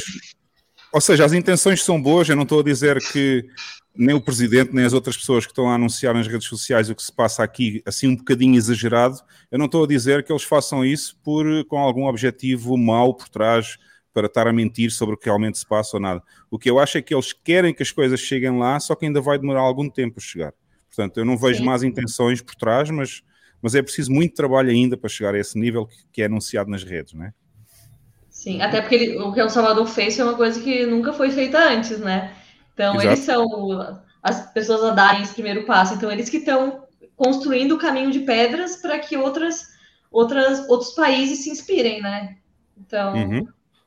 E, e mesmo, o chapéu, assim. mesmo que as pessoas, mesmo que as pessoas não utilizem Bitcoin, só o facto de, de ela ser adotada como moeda vai beneficiar porque já está a trazer gente para o país, gente e atrair investimento, Uhum. como, como a Maria, que foi lá fazer uma, uma pequena missão de lá de, de- de- de dentista e outras pessoas começam a chegar ao país e começam a beneficiar os residentes. Como eu? Exatamente. e começam a, a beneficiar os residentes só, só com o nome de Bitcoin, não, não adotando. E Uhum. acho, acho isso muito interessante. Só o- ou seja, a adoção, claro que vai ajudar as pessoas eh, para sair da pobreza e do, do legacy do, do dinheiro normal, mas também o que se está a passar em volta, o, o ecossistema, as pessoas que estão a chegar lá, que estão a fixar-se, que estão a contribuir para, para a sociedade em si. Uhum. Quer dizer, eu acho que já é uma vitória. eh, Não sei se a Maria concorda ou não, não sei se ela teve a oportunidade de ver o aumento de pessoas estrangeiras em Alzonte, porque aquilo é assim, para quem não tem ideia, aquilo é uma vilazinha pequenina, uma coisa bem pequena mesmo, com estradas muito mais em terra batida, ou seja, é uma coisa muito praia, muito vila pequena. E, e não sei se tu tiveste a oportunidade e podes confirmar que eu pelo menos já percebi isso, foi uma grande vitória para o país, foi o número de turistas que vieram para cá só por causa da história da Bitcoin. E já há Sim. muito investimento aqui por causa disso também, né? Sim, eu concordo. Eu tenho aqui uma pergunta ah, do. Onde é que está? Onde é que está? Do Cardoso. Vou pôr aqui. Para a Maria, viver em El Salvador é uma possibilidade ou não está nos planos? Então, é, eu já até conversei isso com meu marido, né? A gente gosta muito de morar no Brasil, né? Por mais incrível que pareça, É, em específico em Florianópolis, né? Que é, pô, eu nasci aqui, cresci aqui, é uma ilha, tipo, é o- é melhor lugar do Brasil para se viver. Então, eu não tenho o que reclamar daqui, assim, né? E então, até que o Brasil me force a sair dele, né? Com alguma, sei lá, lei bizarra aí, se eles restringirem muito a minha liberdade, El Salvador sim seria a segunda opção, né, de lugar para ir morar, mas enquanto eu puder ficar aqui onde eu tô, eu vou preferir ficar aqui. Como Uhum. eu sinto a Maria. Exato. Quê? Co- Como eu sinto aquilo que tu disseste, Maria. É? A Carla também tem esse problema em Portugal, porque a Carla está muito desiludida com Portugal, também quer sair. Não, tipo, eu gostava tanto que me deixassem ficar, sabes? Era, era só isso, não era mais nada. Mas não, vão ter que. Eu que sou preguiçosa, uma pessoa extremamente preguiçosa, imagina tu que, que vão ter que me pôr a conhecer Bitcoin, que vão ter que me pôr a conhecer países que aceitem Bitcoin para ter só alguma liberdade. Pá, deixavam-me estar aqui do cantinho, não chateava ninguém. Olha, afinal o Obama, afinal o Obama ainda não adormeceu, ainda está aqui a escrever no chat. Mas olha, Maria, a, a minha questão, uma das, entra noutro sentido. Eh, Como pudeste, como pudeste ver agora com, a- com este meu desabafo, eu, eu gostava, tal como tu, que, Por- que Portugal me permitisse ficar mais um pouco aqui. Uhum. Mas isso não está a acontecer. Por variedíssimos motivos e que estão aí na berra, que toda a gente sabe, desde teres uma segunda habitação e está para ser uma lei aprovada que hum, vai-te obrigar quase a alugar essa segunda habitação, a não ser que tu tenhas mil justificações e ocupes lá metade do ano para não alugar, ou porque os cartões de cidadão vão ser com dados biométricos obrigatórios, que é o teu cartão de identificação, ou porque tens que ter um contador de luz que é telemeter e é baseado numa smart grid energética que obtém especificamente o teu com perfil de consumidor e consegue obter especificamente os equipamentos que estás a utilizar, como e quando e quanto tempo os estás a utilizar, os bancos que têm pegadas digitais, as CBDCs que não somos soberanos na moeda que temos, pronto, em a arte já nem sequer vou falar disso, que está sempre ao serviço do Estado, pronto, e já começa a não ter qualquer condição para ficar aqui. E uma coisa que me preocupa são países ditadores. E eu sempre, dentro daquilo que eu vi, e a ideia que eu tenho é que El Salvador é um país fascista. Agora, uh, citando o Hugo e sendo advogado do diabo, de vocês os dois, que têm essa experiência e eu que não a tenho, e muitos que estão na minha situação que não têm essa experiência, que é opá, e uma gaja que quer só ser gaja em El Salvador, como é que é esse papel? E uma gaja que se engravidar e quer abortar como é que é ser mulher em El Salvador? pensa em, Portugal, se... pensa em Portugal nos anos 80, Carla. Pensa em Portugal nos anos 80. É mais ou menos o tipo de cultura que estás a falar, é como era em Portugal nos anos 80. Ou seja, uma mulher que faça um aborto é um bocado mal vista porque é um país muito religioso. Mas é presa e, não, não, não, e. É acusada de crime, por exemplo, chegou a sair a conversa e eu tenho alguma legitimidade para ter estas dúvidas. Não tem a ver com o Estado, Carla. Deixa-me só, deixa só responder a essa parte, porque tu começas a fazer perguntas atrás de perguntas e depois eu não consigo responder. Essa, essa questão principal da mulher é como se fosse Portugal nos anos 80, ou seja, ainda é um patriarcado cultural aqui em El Salvador. Eh, é não, não? não devido ao Estado, não devido ao Estado ou, ou, às leis do Estado, mas porque é um país muito religioso ainda. Okay? okay? Há, muito mais, há muito mais católicos em El Salvador do que há em Portugal, por exemplo. Okay? Hoje em dia Portugal okay. já não tem quase ninguém católico. Mas é proibido do ponto de vista legal, é esse a que eu me referi. Por exemplo, eu ouvi uma notícia que uma mulher, eu não sei se ela é fake ou não, eu, eu, sempre tive cuidado de dizer isto, que não percebi se ela era fake ou não, que não consegui perceber. Que uma mulher foi, por exemplo, teve um aborto espontâneo e foi presa. Não, isso é, isso é história. Isso é história. Eu acredito que seja história, é essa o desejo de resposta que eu tenho. Não, mas uhum. como é que é essa mulher? É normal? O que é que sentiste de diferença em relação ao Brasil? Se tiveste que mudar alguns comportamentos, como se fosses para os Emirados Árabes Unidos ou para algum país da Ásia Menor? Como é que é? É para ti, Maria. Ai, desculpa, eu não, eu não entendi. Pode repetir, por favor? Como é que foi? Como é que foi como não, mulher não, estar não, aqui nesse período? Não, não, não, repito. Ah, como mulher estar em El Salvador? Sim, se te sentiste uh, diferente nas liberdades que tens como mulher ou não, ou como é que foi, mas Zero. Assim, é que assim, eu fiquei. A minha experiência é muito limitada porque eu fiquei em El Zonte, né? Que é uma praia minúscula, assim, minúscula mesmo. É, então, tinha bastante mulher surfista estrangeira lá. É, assim, me senti super confortável, segura, não, não fui assediada em nenhum momento, nem me senti, assim, acanhada com alguma coisa. Muito pelo contrário, assim, eu ia a pé trabalhar, voltava, ia surfar, andava sozinha, de noite, assim, com lanterna do celular pelo meio da rua, e tranquilíssimo, assim, tranquilíssimo, muito mais seguro, me sentindo muito mais segura do que andando aqui em Florianópolis, em qualquer cidade do Brasil. Então, para mim. Olha, Carla, também tens aqui uma resposta no chat. Também tens uma resposta no chat à tua pergunta. Por acaso, por acaso é tudo igual resposta, a Portugal. Essa resposta é muito uma das de encontrar uma das minhas preocupações, sendo que é um país que está na Berlinda para eu transitar. E- Mas eu não sei e não como é é- em São Salvador, Pois. na E capital. assim, a Maria Monteiro era uma convidada que eu gostaria muito de ter aqui, por exemplo, para nos falar dessa parte. Porque Isso ela tem uma lindo. experiência. Mute, faz agora o mute. Faz mute. Isso havia Ah, de ser lindo. Carla. Tu e a Maria Monteiro havia de ser lindo. Olha, nós íamos embora, ficavas só tu e a Maria. Pá, mas Deixa-me só dizer aqui uma coisa. Eu, eh, pronto. Eu acho que aborto não é planeamento familiar, pá. Isso é uma questão secundária, mas pronto. Eu não disse que aborto era planeamento familiar, eu apenas e, e não concordo e estou de acordo com a tua ideia. E aborto não é planeamento familiar, porque se houver educação e planeamento familiar, vamos mitigar a questão do aborto. Exato. Isto é só apenas uma das questões da berra e que podem limitar muitas pessoas nessa decisão. Por exemplo, Não, eh, eu acho a partir de um, Eu acho difícil. a mim não me limita nada.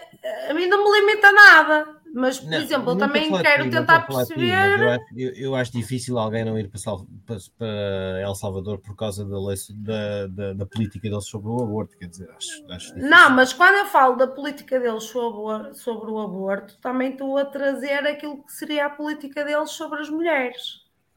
E Não, é- até é- que não há nada ponto disso, o quão Carla. fascista aquilo que os outros advogam que El Salvador é e a ditadura que é, que há gente, e vocês sabem que há gente que advoga isso.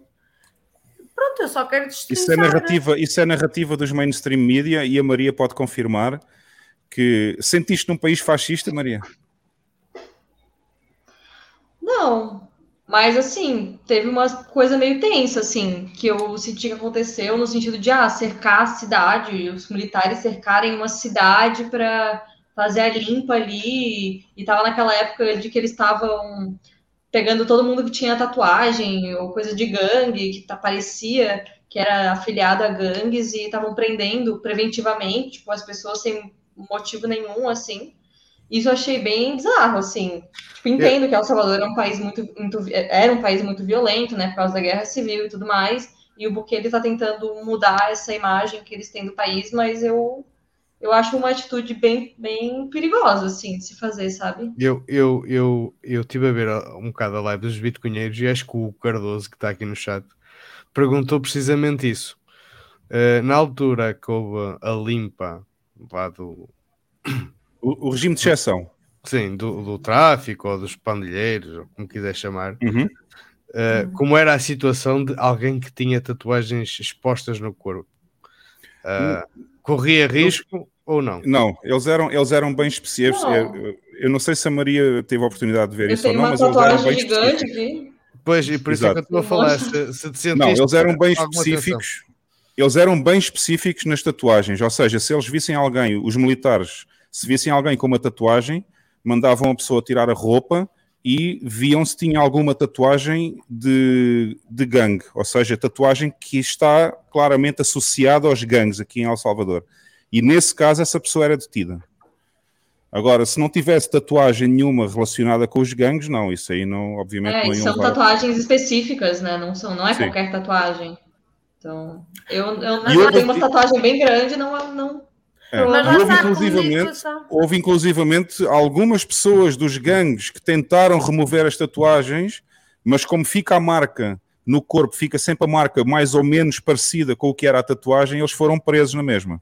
Sim. Ma- ma- Mas vocês estão a perceber o que é que é repercutido aqui pelos mass media e o que é, por, por exemplo, pessoas como eu, eu não tenho qualquer vergonha de assumir isto, que começam a ficar no seu próprio país entre a espada e a parede e tipo, El Salvador parece-me uma boa possibilidade, mas entretanto existem alguns receios. Primeiro, porque na- quando eu mais ouvi falar era muito inseguro.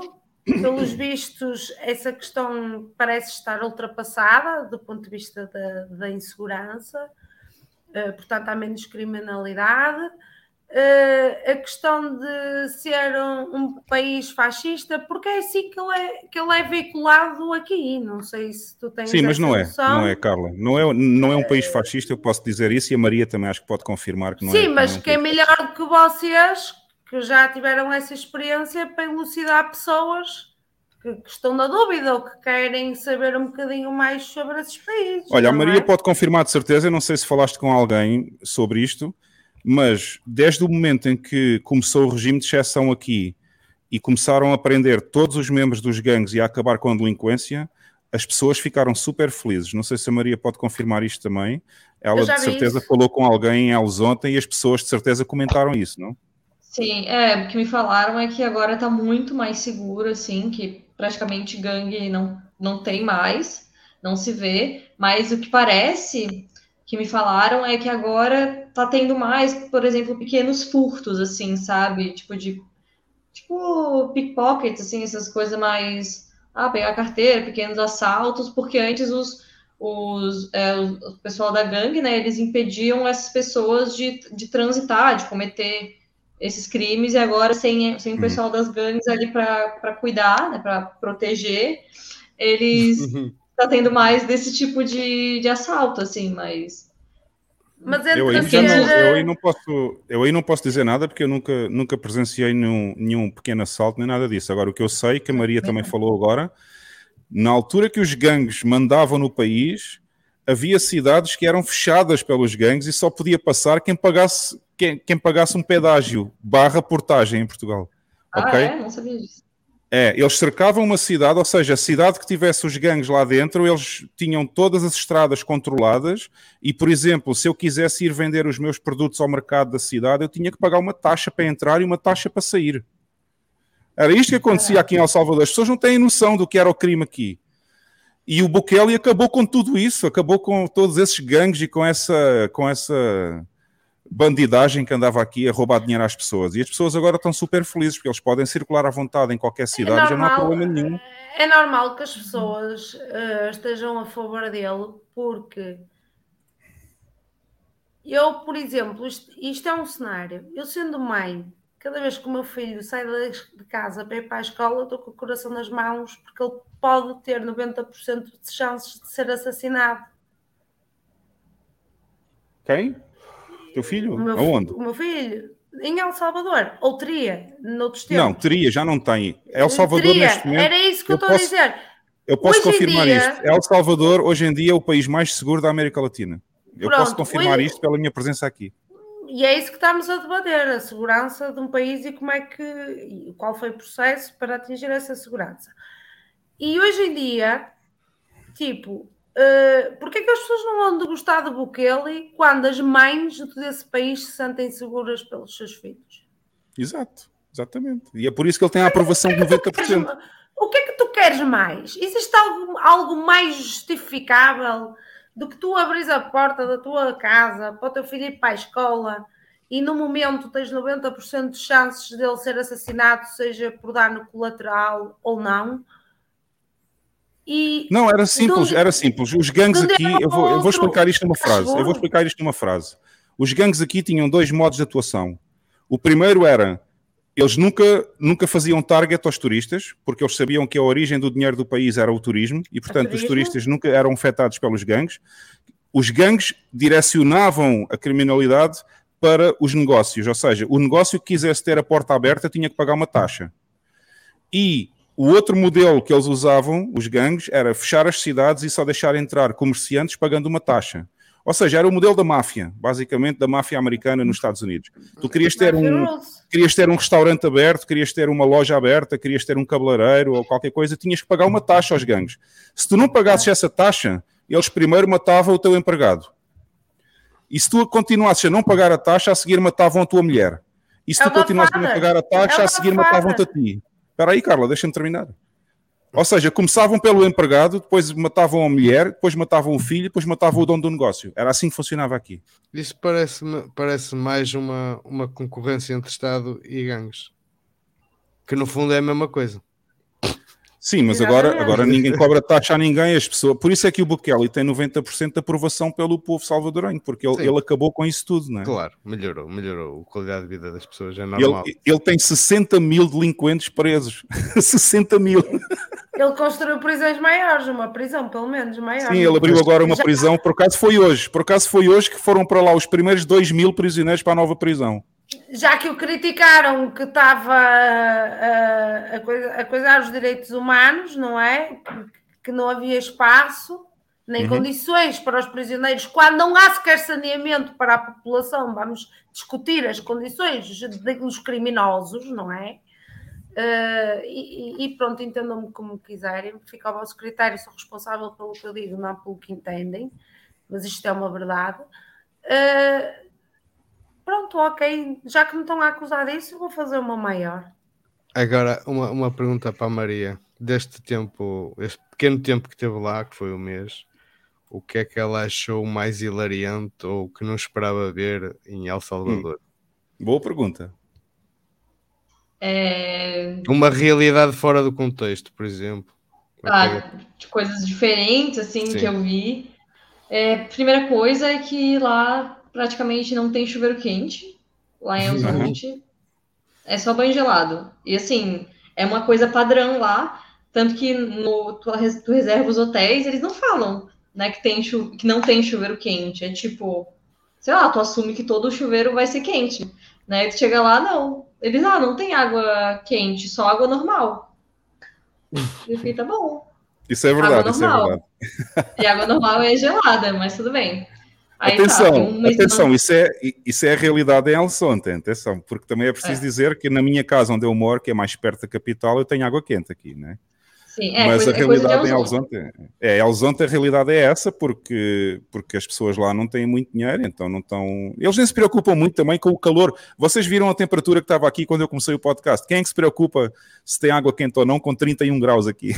Ah, eu, eu me preocupo, porque assim, tem ar-condicionado, né? Aí tu tá lá, dormindo, no arzinho ar-condicionado. Aí você acorda. Aí você tem que tomar um banho pra ir trabalhar. Daí você vai tomar um banho, vai estar frio, entendeu? E a água vai estar mais gelada ainda. Então, nesse Acorda assim, mais se- rápido, Maria, acorda mais rápido, né?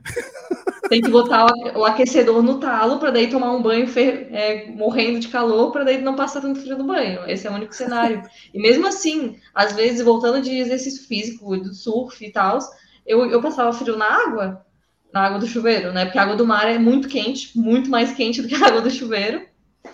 Então, mas é costume, assim, o pessoal lá, por exemplo, lá em Alzonte tem um caminhão-pipa que vai a cada três dias, né, abastecer a região ali. Então, os hotéis ainda têm é, uma reserva maior, né, de água, mas a gente ficou sem água algumas vezes. E quem mora lá mesmo, pelo que eu vi, tipo, eles não tomam banho todo dia justamente para economizar água, porque é a cada três dias mesmo, assim, e às vezes não vem. Então, isso me cho- me chocou bastante. E também a questão do transporte lá, assim, as rodovias elas são muito mal iluminadas e as pessoas elas andam nas caçambas do- das caminhonetes, assim, tipo, botam um sofá na caçamba da caminhonete, tipo, a família inteira, é sério, a família inteira na caçamba, assim, sem cinto, os caras mil por hora, tem, daí tem uns, é, uns caminhão aberto, assim, que o pessoal vai pendurado para ir de um lado para o outro nas rodovias, tipo assim, sei lá, Eu pensa transporte a. BR, Eu transporte a BR pobres, zona, né? assim, a pessoa em pé. É, tipo, muito perigoso. Tipo, qualquer freada, curva, e de noite é tudo escuro, escuro, não tem quase nada iluminando além dos faróis dos carros, e as pessoas não usam muito cinto de segurança. Então, assim, eu me senti bem. Assim, a parte que eu mais senti medo lá foi nas estradas, assim. Isso é verdade, isso é verdade. E eles têm um muito mau hábito aqui, que é conduzir com a luz forte ligada sempre. Com, Aham, com os máximos. aham. Como se diz em Portugal, não sei como é que se diz no Brasil, mas em Portugal são os máximos e eles usam, eles conduzem à noite com os máximos sempre ligados, nunca desligam os sempre a máximos. cegar, sempre a cegar o próximo. Isso, é- isso também achei muita piada aqui. Não, mas essa do transporte público é boa, porque há dois tipos de transporte público aqui em El Salvador. Há os autocarros ou ônibus, como se diz no Brasil, que são aqueles, aqueles autocarros antigos da escola nos Estados Unidos, aqueles cor de laranja, né, que eles pintam aqui todas as cores. E depois há as caminhonetas de caixa aberta, assim, onde eles vão todos atrás com um ferro em cima e vão todos agarrados no ferro. Faz, Aham. faz lembrar a África. É. Mas isso é engraçado, porque é assim, se tu fores no, se tu fores no ônibus barra autocarro, é, se não me engano, é, é 75 centavos. Mas se tu fores na outra, com a caixa aberta e com o ferrinho para tu agarrares em cima e vão todos em pé na caixa aberta, são 25 centavos a passagem. 25. Eu dei um É. rolê nesse, a gente uma, anda a desceu a montanha, um desse. Foi emocionante. Eu já vi, eu já vi caminhonetas dessas com a caixa aberta com pelo menos 30 pessoas lá dentro. Sim. Caraças, que Pensa, descendo uma montanha, segurando num desse, e tipo, estrada de chão, assim, caminhão de um lado para o outro, assim, cambaleando, a mulher quase caindo em cima de mim, eu quase caindo em cima de uma raça. Foi, foi, foi a maior, uma das maiores aventuras ali, mas ainda tava de boa porque não passava muito carro, né? Era tipo uma estrada de chão, assim, uma descidona, cheia de buraco, ponte e tal, mas não passava uma alma viva. Agora, dar um rolê num desse, na estrada ali de noite, aí é só para quem tem coragem. Não, Não, se, se uma caminhoneta dessas de caixa aberta com 20 pessoas lá em cima tiver um acidente, morrem todos. Não, facilmente. Facilmente. Isso é muito diferente da nossa cultura. Realmente, essa parte foi muito engraçada. Quando eu vi isso acontecer aqui, eu dizia: Porra, mas essa merda em Portugal é ilegal, ninguém pode ir ali. aqui é normal, é perfeitamente normal aqui. ok? Não, eu vi uma, galera pendurada atrás de caminhão, assim, tipo. Sabe? a própria polícia, não sei se tu viste, Maria, a própria polícia anda assim. Não Ah, sei se tu sério? viste, mas, é, mas os carros da polícia aqui são, são caminhonete de caixa aberta também atrás, e os polícias vão, dois ou três polícias sentados no chão da caixa aberta lá atrás sempre. É assim que eles circulam aqui. É, tipo assim, não, realmente pode, né? É permitido, então. Oh, oh, Hugo, Olha. tu não, não andaste nas aldeias portuguesas, pois não? Ah, obviamente que isso passa-se nas aldeias portuguesas, mas tu não vês isso em todo o país como se vê aqui, é completamente Não, diferente. não, não, não. Longe, longe disso, longe disso. Mas vocês sabem que o cinto de segurança era um extra de um carro. Eu lembro-me quando a primeira lei do cinto de segurança foi aprovada em Portugal nos anos 80. Eu era criança e não era obrigatório usar cinto de segurança. Quando, Era um extra, tu tinhas que comprar para o teres. Era um extra. Exatamente, Uma, era um extra, mas depois passou é a ser de obrigatório. Porquê que passou? Porque é de segurança. Mas era um extra. Uhum. El Olha, está Salvador aqui o, está aí. o Jack Nakamoto diz: duche de água fria fazem bem, pá. Faz, faz, é verdade. Faz, não Faz ganha bem, faz rugas. bem. A mulher não Faz bem rugas. pele, faz bem à pele. Mas deixa eu ver só, temos no final do primeiro mês ali só tava sonhando com um chuveiro quente, assim, em São Paulo, quando eu cheguei no aeroporto, no, no hotel, né, tomei meu primeiro banho quente depois de um mês, eu quase chorei de emoção, assim, faz falta, mas faz bem pro cabelo, pra pele, pra mil coisas, mas é bom quando você tem a opção de escolher quente ou fria, não quando é essa É. e é isso. Pois. É isso. Oh, temos aqui A também um é comentário boa. da Maria. A Maria Monteiro diz: as maras, as maras que são as pandilhas aqui em El Salvador, pareciam o Estado português. Pagavas antes, durante e depois de qualquer coisa. Exatamente. Ai, Jesus. Imagina. Ahm, temos aqui mais ah, uma pergunta do DCSA, que eu gostava de saber o que é que quer dizer DCSA. O sistema eleitoral de El Salvador é confiável? A Maria, sei se calhar, não sabe muito bem, ela teve cá há pouco tempo, mas eu, da experiência que eu tenho de falar com as pessoas aqui, cada um é livre de votar em quem quiser. Nunca ninguém me disse que existe algum tipo de orientação. Desculpem. Nunca ninguém me disse que havia orientação de voto ou nada disso, portanto, as pessoas são livres de votar no partido que elas quiserem. Portanto, eu acho que a resposta é sim, é confiável do ponto de vista em que cada um vota em quem quer, no partido que quer. Oh, Hugo, mas sabes se é urna eletrónica ou é voto em papel, como aqui? É voto que eu saiba, é voto em papel, foi o que eles me disseram aqui. Ok. Se calhar era mais por aí que ele queria perguntar. Ah, é porque no Brasil o voto é eletrónico, sim, é verdade. Pois, e é depois verdade. há aquelas confusões, como, como houve. Sim, há sempre, há sempre a possibilidade de alteração digital dos votos, sim, ok, sim. Mas eu acho que aqui não, aqui é como em Portugal, ainda é tudo no papel e acho que ainda não evoluíram para esse estado ainda de votação eletrónica. Temos aqui uma pergunta para a Maria, da, da Regina Oliveira, e ela diz, uai, é muito quente a cidade? Acho que é o uai que ela Nossa. escreveu, ou uau, não sei, uau. É muito quente. Tá, era todo dia, tipo assim, 9 da manhã já dava 30 graus. É, isso é verdade. tranquilamente, assim, um sol de rachar. É tipo aquele sol que tu não consegue nem deitar na areia pra pegar um sol. Tipo assim, não tem como. Tu vê na praia, não tem uma pessoa pegando sol. Não sei se não é da cultura deles, né, que nem aqui no Brasil, ficar na praia torrando, mas não tem como. Eu ia pra piscina, ficava tipo cinco minutos de um lado, cinco minutos do outro, pronto, era isso. Já tinha tipo desidratado meu corpo inteiro em suor, e aí ia, ia embora. É muito quente, bizarro. Isso é, é totalmente verdade e eu posso dizer também da minha experiência que eu nem sequer consigo continuar na cama a dormir depois das 9 da manhã, porque o calor é tanto que não dá para dormir. Só se tiver um ar condicionado muito bom e a janela bem fechada com umas cortinas pretas assim para não entrar luz, porque se entra sol no quarto, esquece, já não dá para dormir mais. É, é bizarro, assim. É. E hum, deixa eu ver se há mais perguntas aqui. um comentário da Maria. A condução lá é caótica, animais. é verdade. É, é, é por emoção, assim. Eu acho que É. toda a chance de você morrer lá em El Salvador não é por violência, nada, tipo, é no trânsito. Não, o trânsito. E tu não foste em São Salvador, porque tu não viste o trânsito na capital, que aparece aqueles, sabes, aqueles vídeos que passam da Índia, naqueles cruzamentos que não tem semáforo, não tem nada. É assim, É, é, eu peguei é um assim. pouco de trânsito lá para ir para a conferência, na volta, voltando da conferência, mas tipo, Ah, ok. nada. Eu até ficava mais tranquila que tinha fila, né? Porque daí a pessoa não metia um 100 por hora ali na, na- na escuridão, né? Escuridão lá dentro. Mas, mas é, imagino que deva ser bem caótica a cidade. É, nas horas de ponta, na, naquela hora da entrada de- do trabalho e da saída, é bem complicado. Ah, imagino. Escrevi o interior do Nordeste inteiro. É. Ahm, o Francisco diz que achou. ah, hã? achei, não, achei a estrada, a condução em El Salvador muito segura comparado com a Ásia. Exato, sim, mas, mas tem momentos que é parecida à Ásia. Aqui. É, mas realmente a, a qualidade das estradas são muito boas, assim, pelo menos as que eu vi, assim, só falta luz Tirando, mesmo, tirando né? aquelas. Tirando quando a gente entra em Alzonte, que é só terra batida, né? Mas tudo o resto até é, não, mais ou menos. Sim, né? é. Mas o caminho para as praias é de boa, assim, me- menos a falta de luz. É isso. Olha, não sei se tens alguma experiência sobre Jericoacoara, mas está aqui um comentário que diz que parece que Jericoacoara está mais avançada em aceitar Bitcoin do que El Salvador.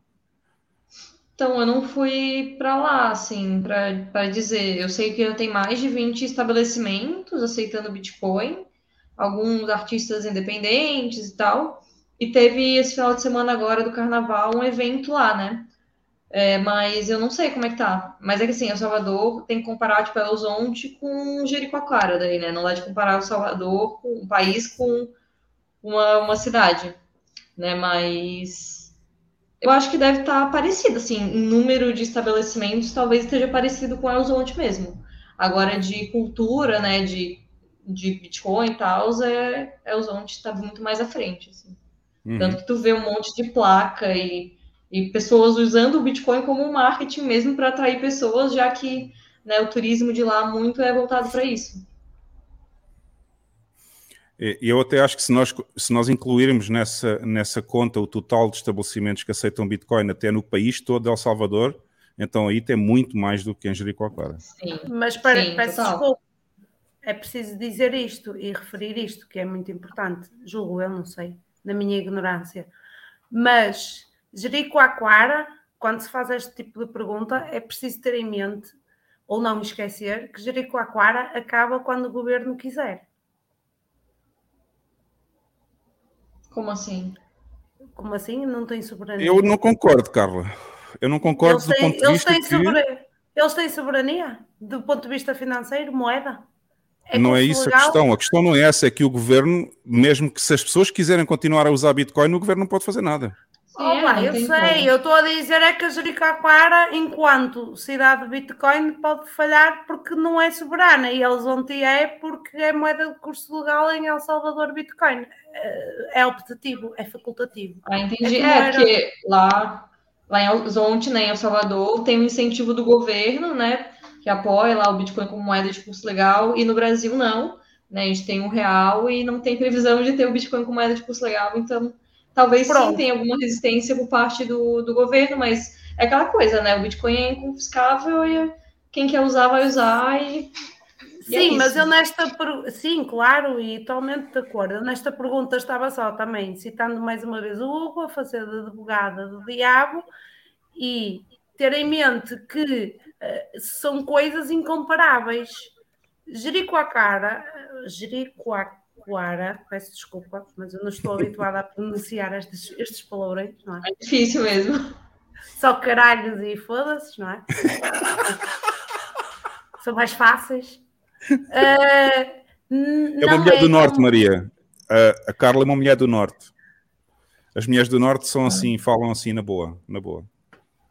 Uh, não é comparável a, nesse aspecto à, à realidade de, de, de El Zonte ou de El Salvador, porque El Salvador, Bitcoin é, é custo legal.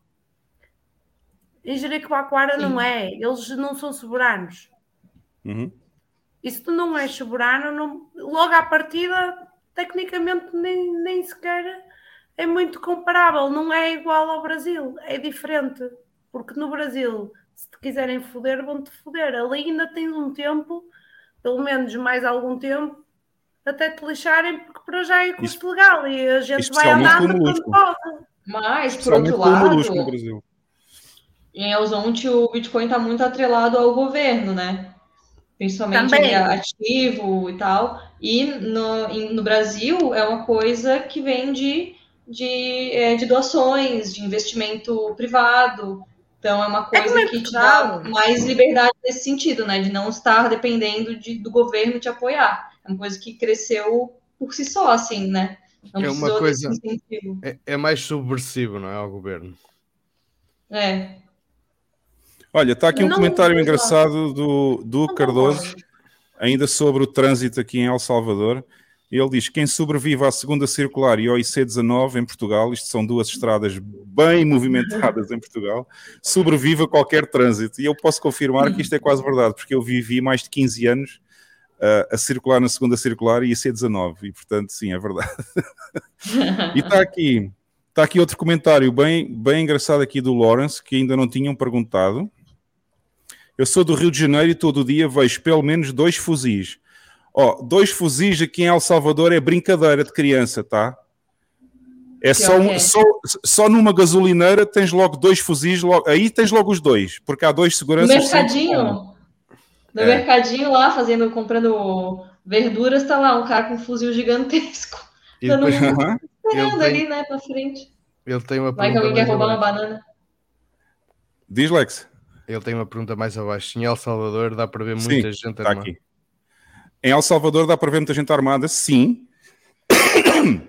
90% das armas que se vê aqui em El Salvador são, são seguranças dos, dos negócios ou são polícias e militares que andam na rua para garantir a segurança das pessoas agora depois desta toda esta prisão que houve destes gangues e não sei o quê. Portanto, há muita polícia muitos militares na rua armados e há muitas seguranças em todos os negócios. Tens seguranças armados nas farmácias, nas gasolineiras, é, nos mercados, em todo o lado há sempre seguranças armados. E depois também vês algumas pessoas que têm porte de arma normal e, e, e, podem usar a arma no bolso ou aqui, ou aqui nas calças, no, no cinto. Pronto, também há muita gente que anda armada com pistola, sim. deixa ver. Olha, eu para ser sincero, eu não vejo a televisão de El Salvador uh, e a Maria também não deve ter visto, né? Não, não. Uh, eu sei que houve, na altura que a lei foi aprovada, eu sei que houve várias publicidades sobre a Bitcoin que ensinavam as pessoas a instalar a wallet Chivo e ensinavam mais ou menos a utilização da Bitcoin. Agora, nesta fase, que já passou um ano, eu não sei se, sinceramente, eu não sei se há mais publicidade sobre, sobre a Bitcoin na televisão. Um, é, já estamos a chegar às 3 horas e deixa ver só se há mais alguma pergunta. Esta é uma boa pergunta. E se daqui a 10 anos um próximo presidente não for Bitcoin Legal Tender? Olha, eu tenho uma boa resposta. Vamos escavar um buraco no núcleo da Terra ou até o núcleo da Terra. Eu não acredito morrer. muito. Eu não acredito muito ah. que Uh, eu não acredito muito que isso possa acontecer aqui. Eu estou a responder em vez da Maria porque, não sei, eu tenho, eu tenho um, a minha sensação já de estar aqui há seis meses ou mais um, diz-me que para já o Presidente Bukele vai ganhar todas as eleições possíveis e imaginárias que ele possa concorrer nos próximos anos. E depois disso, o que vai acontecer, na minha opinião, é que já vai existir mais países com Bitcoin Legal Tender e aí El Salvador não vai querer voltar atrás. Eu acho que vai ser a tal game theory em que se o meu vizinho já tem e eu também tenho, porque é que eu vou desistir, né? Então eu acho que isso não vai acontecer, mas é só a minha opinião pessoal. Não sei o que é que a Maria acha sobre isso. É, eu acho que, se eu não me engano, em El Salvador, o presidente ele pode se reeleger mais de uma vez, né?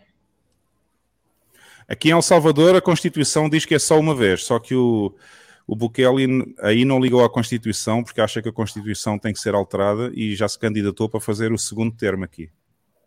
Ah, tá. É, eu vi que ia ter alguma coisa assim que ele ia querer ficar mais, queria ficar mais tempo, Sim. né? Mas eu acho assim, eu acho que no fundo a semente já está plantada, né? E por mais que a é bom, vai ser tipo a China proibir o Bitcoin, tipo, não vai mudar nada, porque as pessoas que usam vão continuar usando. E eu acho que sim, tem um movimento que é, o Salvador está liderando e vários outros países estão rumando para o mesmo caminho. E eu acho que depois que começar esse movimento, vai ser meio que uma, uma roda onde uma coisa vai. Cada país vai entrando e vai dando mais energia para essa roda girar mais rápido. E aí vai ser difícil parar ela, entendeu? É, é mais ou menos a minha opinião, é essa também. Depois dos outros países começarem a adotar, eu acho que El Salvador já não volta atrás. Ahm, sim, eu vi hoje, eu vi o tweet do Bukele no Twitter, o Lawrence. Bukele postou hoje a movimentação de presos, vocês viram, sim. Ou seja, a prisão nova que foi construída já foi inaugurada e hoje foi o primeiro dia em que eles eh, transferiram 2 mil presos para a nova prisão. Ahm, Ah, existe sim, é verdade. Não passa na televisão, mas há muita publicidade da Bitcoin e empresas Bitcoin em pósteres e placares na estrada, é verdade. Especialmente perto deles ontem, há muita coisa assim. Depois há aqui outra pergunta que eu acho que a Maria também não teve oportunidade, que é se os bancos aceitam BTC e qual a taxa de juro.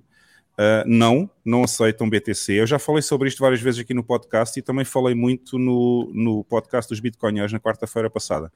Existe uma grande desconexão entre os bancos em El Salvador e o movimento Bitcoin, ou seja, os bancos não gostam de Bitcoin. Eu tive, eu para conseguir abrir uma conta, quase tive que mentir e dizer que não, que não era Bitcoiner, ok? Porque eu fui a cinco ou seis bancos no início, eles perguntaram de onde é que vinham os meus rendimentos e se eu dissesse que era Bitcoiner, eles diziam, não, a gente não quer trabalhar com, com, com você. E, e, portanto, os bancos aqui ainda estão um bocado desconectados. Tirando o Banco do Estado, que é o banco hipotecário, esses aí já não põem tantos entraves, digamos, a quem é Bitcoiner, mas mesmo assim é muito complicado abrir uma conta bancária aqui, porque se a pessoa não conseguir comprovar a origem dos fundos, do dinheiro que vai fazer depósitos, uh, eles não abrem conta, simplesmente. Ponto. Os bancos não abrem conta, nem os próprios salvadorenhos que não tenham um salário, ok? Não abrem conta. E outra pergunta, acho que esta é para mim. Se eu já fui a Santa Ana ou a Ruta das Flores? Já já fui a Santa Ana, já fiz a Rota das Flores toda. É das coisas mais bonitas do país, de El Salvador, é a Rota das Flores. A Maria, se calhar, não fez. É uma estrada que vem de. É uma estrada que vem desde Santa Ana até cá embaixo ao mar, à zona sul do país, mas mais para o lado de Elzonte, mais para o outro lado. E é, é simplesmente fantástico. É uma estrada fantástica e lindíssima. Um, se as bitcoins. Inclusive, em novembro eu volto, Hugo. Ah, é? Então, então vais fazer, eu vou-te convidar e tu vais com o teu marido, eu vou, eu vou mostrar a Rota das Flores, porque é muito bonito mesmo. Beleza. Um, as Bitcoin Bonds forem um sucesso e resultarem, daqui a 10 anos vai ser ou Bitcoin ou Bitcoin. Exatamente. Eu tenho exatamente a mesma opinião que o Cardoso. Eu acho que o que está a faltar em El Salvador para dar aquele grande salto mesmo para toda a gente começar a usar Bitcoin é o país perceber que se fizerem as Bitcoin Bonds e tiverem sucesso, o país já não precisa do FMI para nada ok? E é aí que vai ser o grande, aí vai ser a grande transformação. Um, pergunta para o Hugo.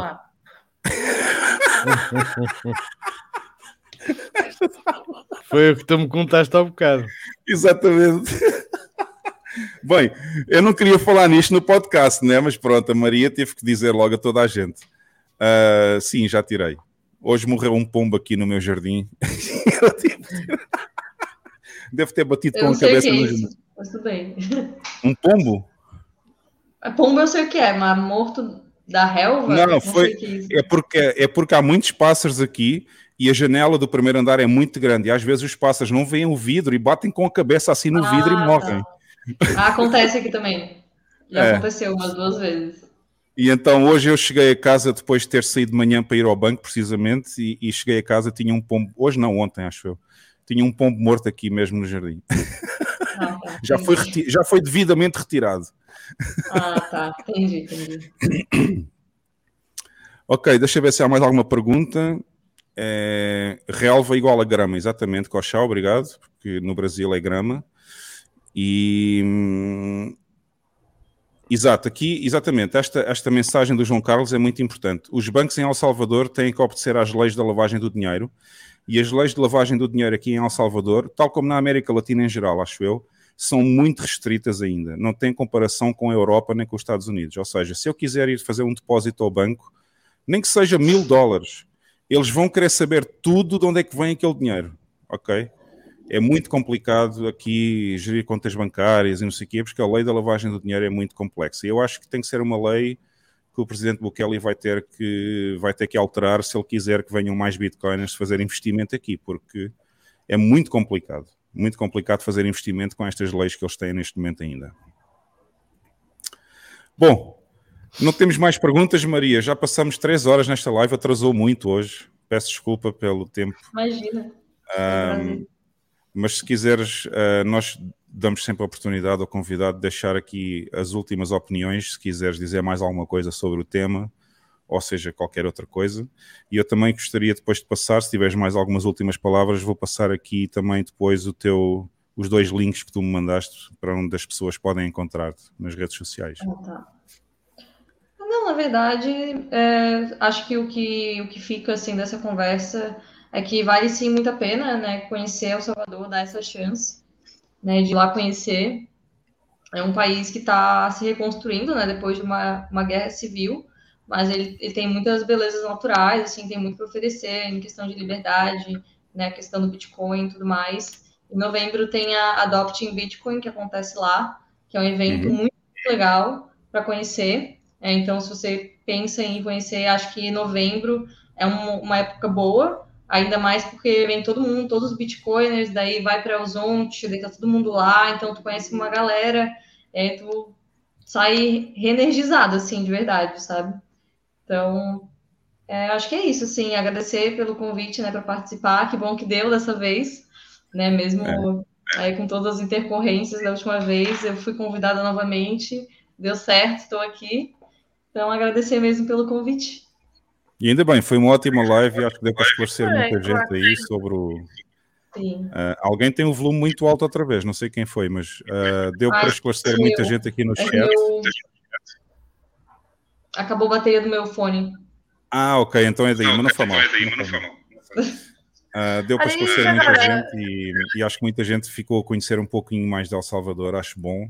Ahm, pessoal, o BAM, o, o- está aqui o DCS a dizer que está na torcida por El Salvador e o Cochá, como sempre, fazer a sua piadinha sobre o Hugo, o Hugo no banco, mas o meu dinheiro vem todo da Alfarroba, do Barlavento, exatamente, é isso. Só que eu não tenho é papéis para provar, Sérgio.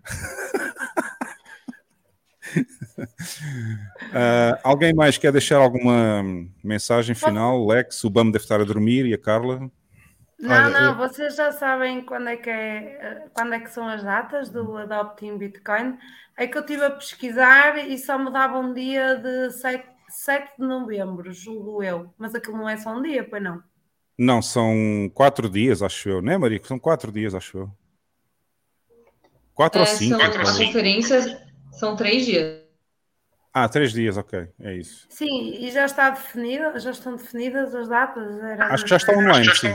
Eu acho que é do dia 7, 7, 8 e 9 de novembro, se eu não me engano. Mas já está definido sim, já dá para comprar o ingresso. Ok. Pois é, o que eu vi foi, foi que só me dava, pela pesquisa que eu fiz, a compra do ingresso para o dia 7. E o preço até era 100 dólares. Não, está lá, era está, estão lá os dias todos. Ma- Mas não me apareceu. Por isso é que eu até vos estava a perguntar, porque não me apareceu o 8 e o 9. Porque eu acho que eles não Mariana- vendem, eu, eu acho que eles não vendem ingresso para um dia só, eles vendem para os dias todos. Então 100 dólares é os 3 dias? Isso? Acho que sim, acho que, acho que é isso. é. É, tá divulgado só o dia 7, mas é 7, 8 e aí geralmente o, no- o dia 9 é em Elzonte. Aí é tipo uma, uma festinha ao ar livre, assim. E aí Ah, ok. pega o dia, e pega 100 dólares, né, e compra é os três dias daí. Ah, e podes pagar Ah. em Bitcoin que é mais barato. Se quiseres comprar em Sim, Bitcoin é vi, mais eu barato. Yeah. Não, eu vi, eu vi, eu gostava muito, estou mesmo a tentar eh, fazer os possíveis para conseguir eh, conseguir ir. Uhum. E, e por isso é Lex, que eu estava queres- a perguntar que só me apareceu o 7. Lex, queres dizer alguma, alguma última opinião? Não, quero só agradecer à Maria. Está tudo perguntado já, né? É. E o BAM já deve estar no país dos sonhos. Queria agradecer à Maria aí pela, pela, pela experiência dela, que foi muito bom. Agradecer ao nosso chat, que é sempre gente incrível. A nós, e se amanhã estiverem para o Porto, façam uma visita, vamos falar sobre Bitcoin. Sim, Ok. agradecer à Maria que. Então é assim, antes de eu agradecer à Maria e dar os últimos eh, e dar as últimas despedidas, vou só passar aqui então onde é que vocês podem encontrar a Maria no Instagram. Está também, nas no- não se preocupem, está nas notas do vídeo, vocês podem ver todos os links lá em baixo nas notas do vídeo, mas está aqui o Instagram da Maria para vocês saberem que- de certeza que é este, ok? Porque há, há muitos clones por aí, né? E, e o outro, que é o Twitter, que eu vou passar agora, está aqui também o Twitter, exatamente com o mesmo username aqui. E podem seguir a Maria também no Twitter se quiserem saber mais das aventuras. E, e em novembro vamos ter a Maria outra vez aqui em, em, em El Salvador e, portanto, vai haver mais, de certeza, mais coisas para contar. Pronto, pessoal, são os dois links, estão os dois nas notas do vídeo, não se esqueçam. Eu vou agora sim fazer aqui as despedidas. Já sabem, Carlinha, levanta aí o dedo. Presente. Já sabem, se vocês gostaram do podcast ah, com a Maria hoje, temos aqui o QR Code se quiserem oferecer uns quantos satoshis para ajudar o podcast. Se vocês forem forretas como a Carla, basta deixar um like e um subscribe e já ajudam o canal. Pessoal, espero que tenham gostado e que, e que estejam cá outra vez na próxima semana. Já sabem, às 10 da noite Portugal, 10, 7, 8, uh, 10, 9, 8, 7, às 7 da tarde no Brasil. Atenção, atenção, porque se vocês virem 18 horas Brasil nos thumbnails, está errado, é 19, só que eu estou à espera que mude a hora em março em Portugal, que é para voltar Já a ser já está 18 no quase, já está quase. Está quase. E alguns eu tive a paciência de mudar para 19 horas, mas há outros que ainda, dizem, que ainda dizem 18 horas, portanto não se esqueçam. 19 horas no Brasil, por enquanto, 22 em Portugal, 16 horas eh, aqui em El Salvador. Todas as sextas-feiras tem aqui a missa dos, dos jihadistas maximalistas tóxicos, ah, sempre com grandes convidados. Ok? Pessoal, Maria, não saia já. Pessoal, podem pôr aí o mute. Eu vou deixar o vídeo final e agradecer a toda a gente que esteve hoje aqui a ver o podcast. Obrigado a todos. É sempre uma honra receber toda esta gente aqui. Narcélio, não te esqueças, vais ser convidado em breve para vir aqui ao podcast. Não sei se ainda estás no podcast ou não, mas se tiveres, já sabes, vais ser contactado em breve aí pela Carla. E, pessoal, tenham todos um grande bom fim de semana. Abraço. Tchau, gente. Obrigada. Não saia já, Maria, fica aí que a gente vai se despedir no backstage, tá? Sim, sim, vou ficar. É só para despedir do pessoal que tá assistindo.